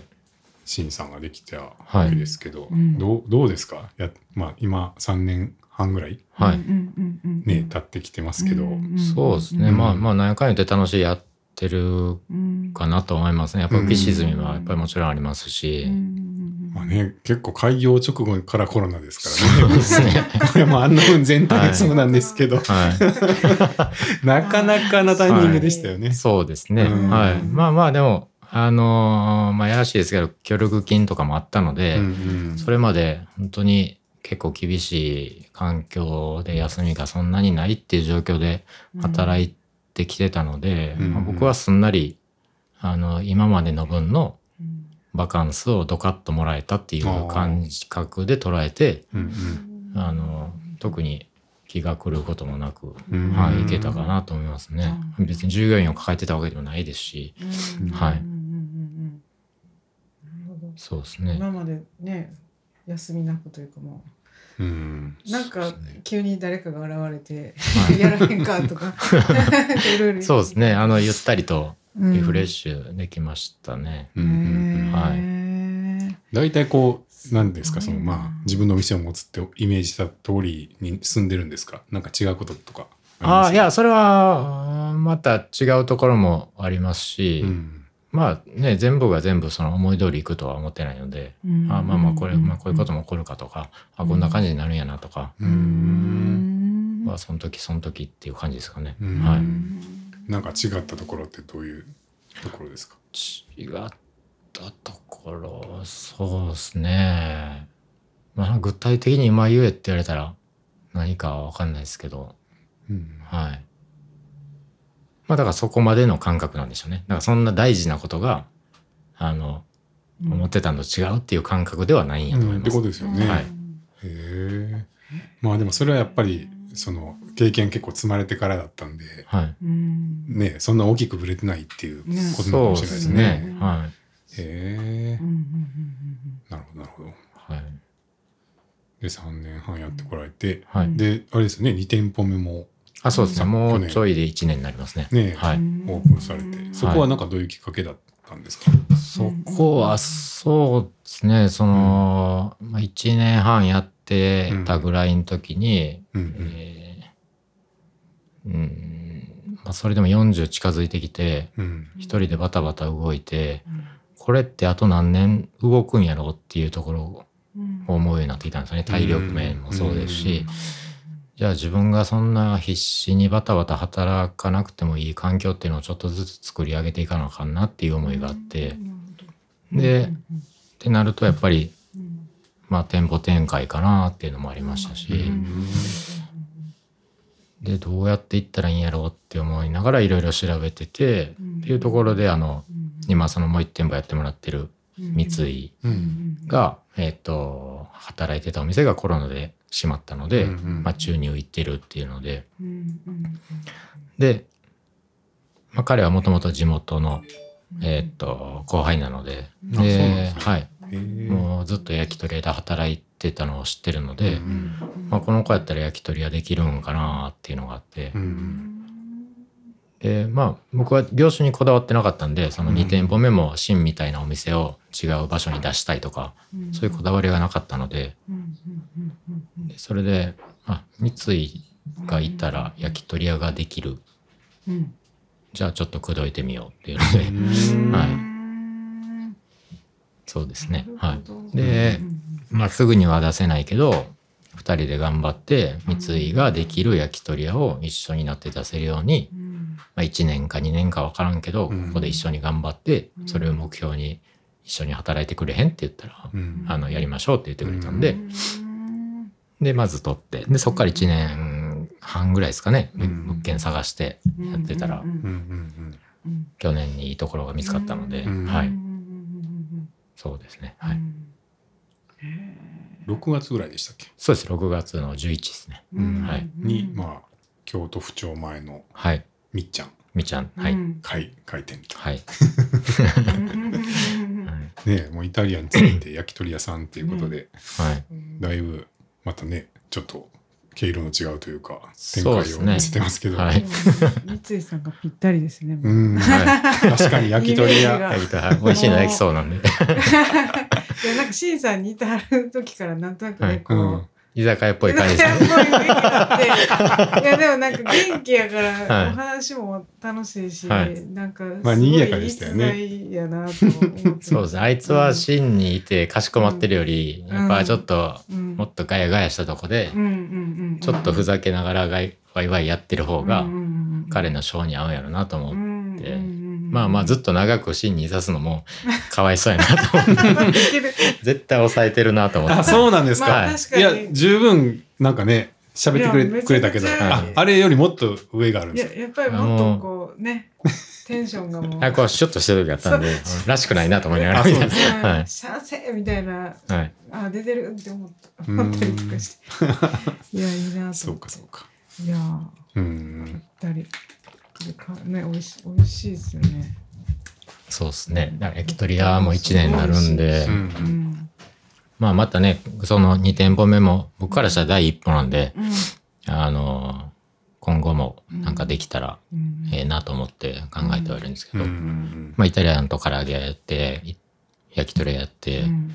別に次がまた唐揚げ唐揚げじゃないえっ、と焼き鳥屋でもいいですし、まあ唐揚げでもいいですし、なんかジャンルにとらわれないような感じでどんどん増やせていけたらなとは思うんですけど、ああそうなんですね、はい。あじゃあ結構どどんどん増やしたいどんどんまあまああ理想は5個ぐらい欲しいかなと思いああます。そうなんですか。はい。え。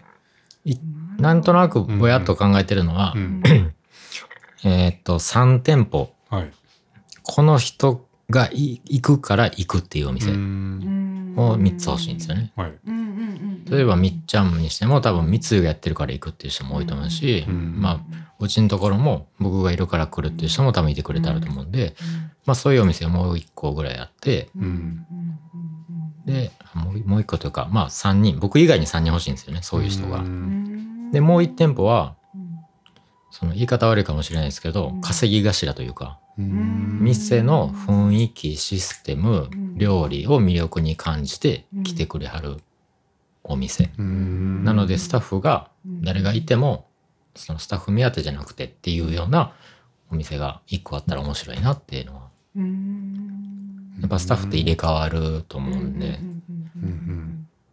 なんかすごい雰囲気良くて料理が豊富でうん。飲み物もなんかいろいろあってあの店いいよねっていうので来てくれはるっていう箱ができたらいいなと思ってへてえでまあ誰か3人とそこ4つとであともう一個僕が本当に自由に何にも考えんとできるお店が。おー。すごい。はい。なるほど。本当にめっちゃ考え何の、てはい、もう自由にできる。はい。あランチしかやらないとか、あなるほどなるほど。夜夜バーやるとか、あなるほどね。唐揚げしかしませんとか、うんうんうんなんかそういうのができたら楽しいかなと思ってます。へー。はい。じゃあその時はシーンを任せられる人も必要そうですってことですよね。ね。はい。はい。へえ。なんかもう老老後のそうですね。就活みたいな。いやでもなんかあれですね。2になったのが3にとかじゃなくて5なんやっていう。5ぐらいまでいけたらなと思います大ね。きな夢ですね。はい。ああそうですか。えその時の大野さんの主な役割っていうのははい。経営者的なことですか？あ、そうですね。あもう作らずにあんまり。なんかその、そこもちょっと寂しいなと思うんで、うん。あの、4店舗やってもらって、うんその1個は自分でちょこっとやるような。なんかいい。なるほどそこはちょっとだけ残してやっぱりちょっとこう、いいねはい、完全にいなくなるっていうのもちょっと寂しいなとちょ思うんで。いちょい来るみたいな。そうですね。はい。そうかそんな構想があったんやはい。うん。だそのうん既存の誰かがいるお店に僕がちょこちょこ顔を出すってなると、任してる人が多分いい気分じゃないなと思うんで、んなんかちょっとオーナーって煙たがられる存在でないとあかんなと思うので、また今日来よるやわ、みたいな。ぐらいがちょっと、あんまり行かずに、もう完全に任して、はいあの、なんか具合悪いことが起こったら、うん。あの、手配するから連絡してねとか、うん。なんかちょっと来てほしいんじゃないですか？たまに行かないとわかんないかなと思うんですけど、まあまあはい、そんなしょっちゅうしょっちゅう、はい。たまにね。そうなんや。はいまあちょっとそれピリってねこうう何やん、ろうこう背筋が伸びるというはい。そういうのも大事かもしれないですね。そうですね。はいうんうん。うん なんかそういう、もうちょっとこう、仕事以外で自由にうん。できる時間が作れるようなうん。環境をちょっとずつ作っていけたらなとは。うん。思ってますね。うん。はい。なるほど。そうかそんな構想だったんや。えシーンがどうなるんですか？どうなっていくんですか？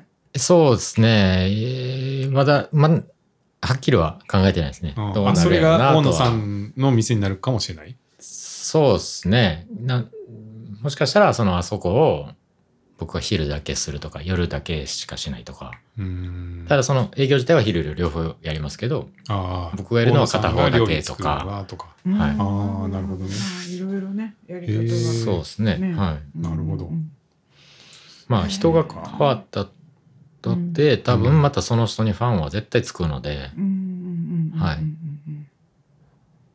うん。うん。っていう感じですかうん。ね。うん。はい。まあいつになるか、うん。まあ5年後も同じこと言えるかもしれないし。人のまた出会いきっかけかもしれないそうねですね。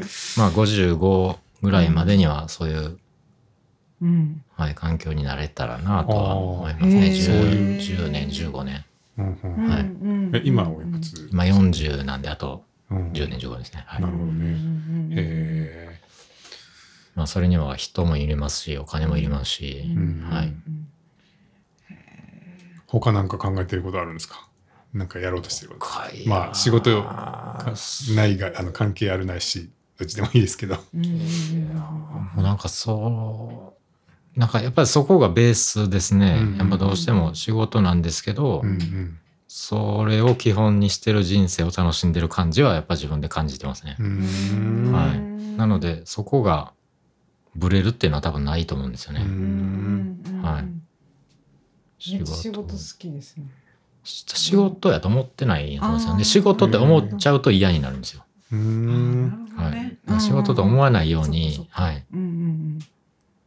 なるほど。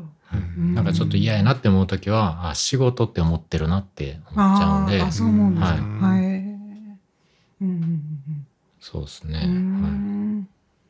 なんかやっぱ体を動かすのも好きなんで、なんかそういう時間も、うんうん。はい。今もたまに筋トレしたりしますけど、やっぱこう、うん無理やりねじ込んでるんで、その時間を。うん。あうんあ。なんか、うん。ちょっと違うなと思って、うんはい。なんかこう、習慣的にできる時間を確保したいなとか、うんはい。うん。そうですね。はい。あでもそうか。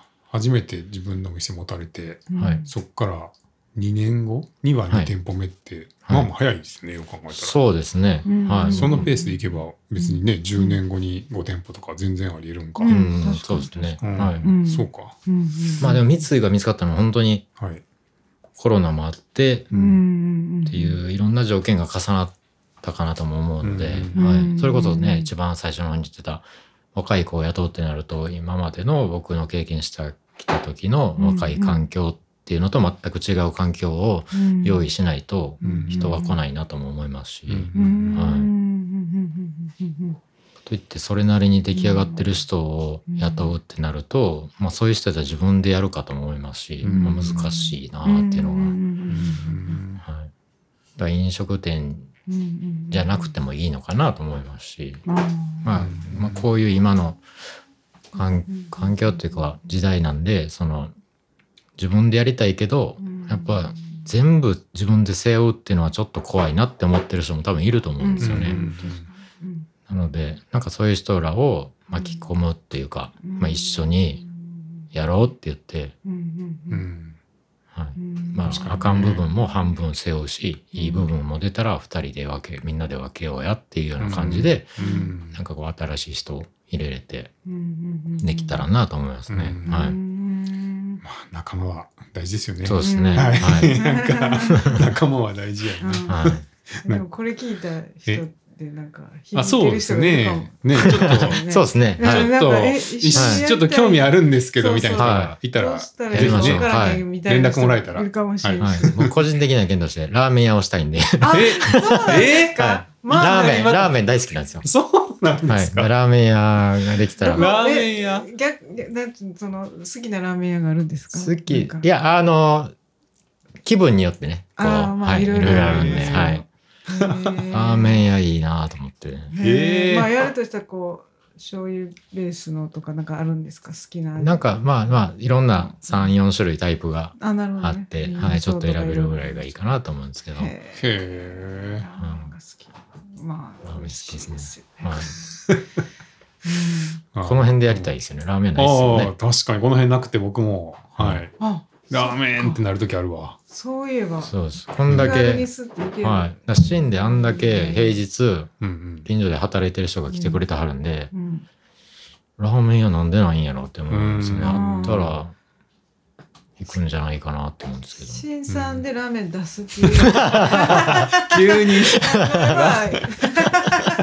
パスタもすごいな麺類ばっかりだ麺類が。ラーメンはああ、確かに。なんと。かちょっと小さいお店でね、行ってラーメン。知識がラーメンは全然ないので。うん。はいへえ。そっかそんな夢もあるかまあじゃああれですね大野さんと一緒にラーメン屋ちょっとやってみたいなみたいな人が 出てくるかもしれない。連絡してもらったらねははい。ラーメン屋と、ねはい。あと唐揚げやりたい人がいたら、あの、はいノウハウが教えますんで、やってくれる。あはーすごいあ、そっか。い。すごいなこうんうんうんうんの飲食店開業系の人のあれになってきたうんうんうんうん面白い。なうんもうじゃあはい中華。なんかそうですね。あの、もう本当に唐揚げ屋やったらすぐにでも出せるんじゃないかなと思うんでう、ん。はい。ええ。あとはね、その場所、いい、その立地、でいい物件が見つかればやりたい人がいたら、うん。こういう風にやったらいけますよっていうのはあそういう感覚なんですね。そうですね。まあ場所さえば人が行って場所があれば。そうですね。一番言い方悪いですけど、手っ取り早く開業できるのは唐揚げ屋かなと思ってますね。うん。はい。うん。なるほどね。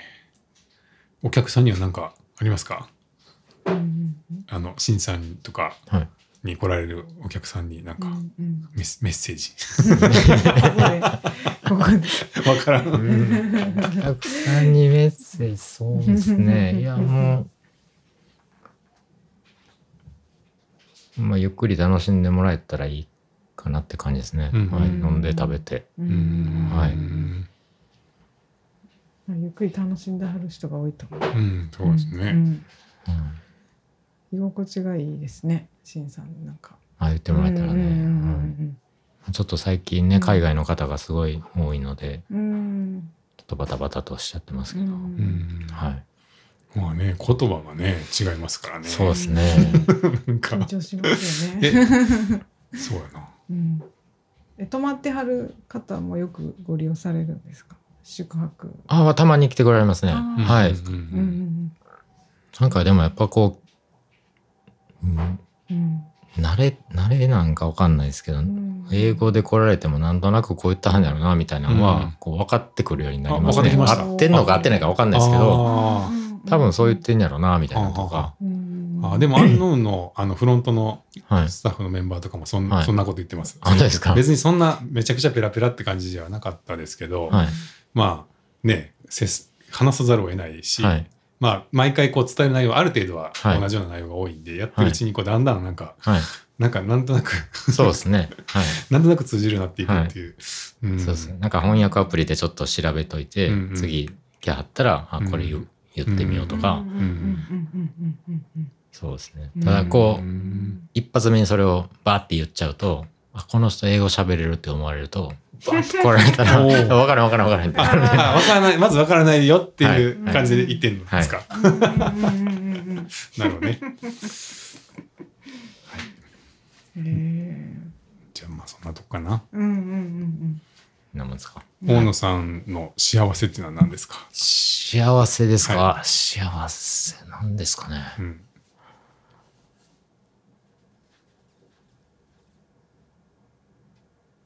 え、なんでしょうね。考えたことないですね。う んまあでも毎日健康にいるのが僕は一番幸せかなと思いますね。はい。あの元気で。はい。うん。あの、まあ心も体も両方。うん。まあ体だけ元気でもね、この心がしんどい時もありますしう、ん。反対もありますし、でもやっぱりこう本当に、うん、口内炎一つできただけでも辛いうん。なって感じたりするので、そのやっぱ体のうん健康な状態っていうのは一番幸せかなと思いますね。うん。うんはい。あの、うん何の意識もせずに生きていけてる。うんうんうんやっぱどっかに不自由があると、そこに意識がすごい向いて、うん。うんいつもの日常に集中できないうんかなと思うので、仕事にしても遊ぶ時でも、なんか、ちょっとここ痛いねんなとか思いながらって 集中できないと思うね楽しめないと思うんですよね。うんうん。だから、うん、うんそうですね。はい。まああとは、うんいろいろあるのがうん人生だと思うので、うんはい。そういうのも楽しみながらっうんはいていう感じですかね。うんはい。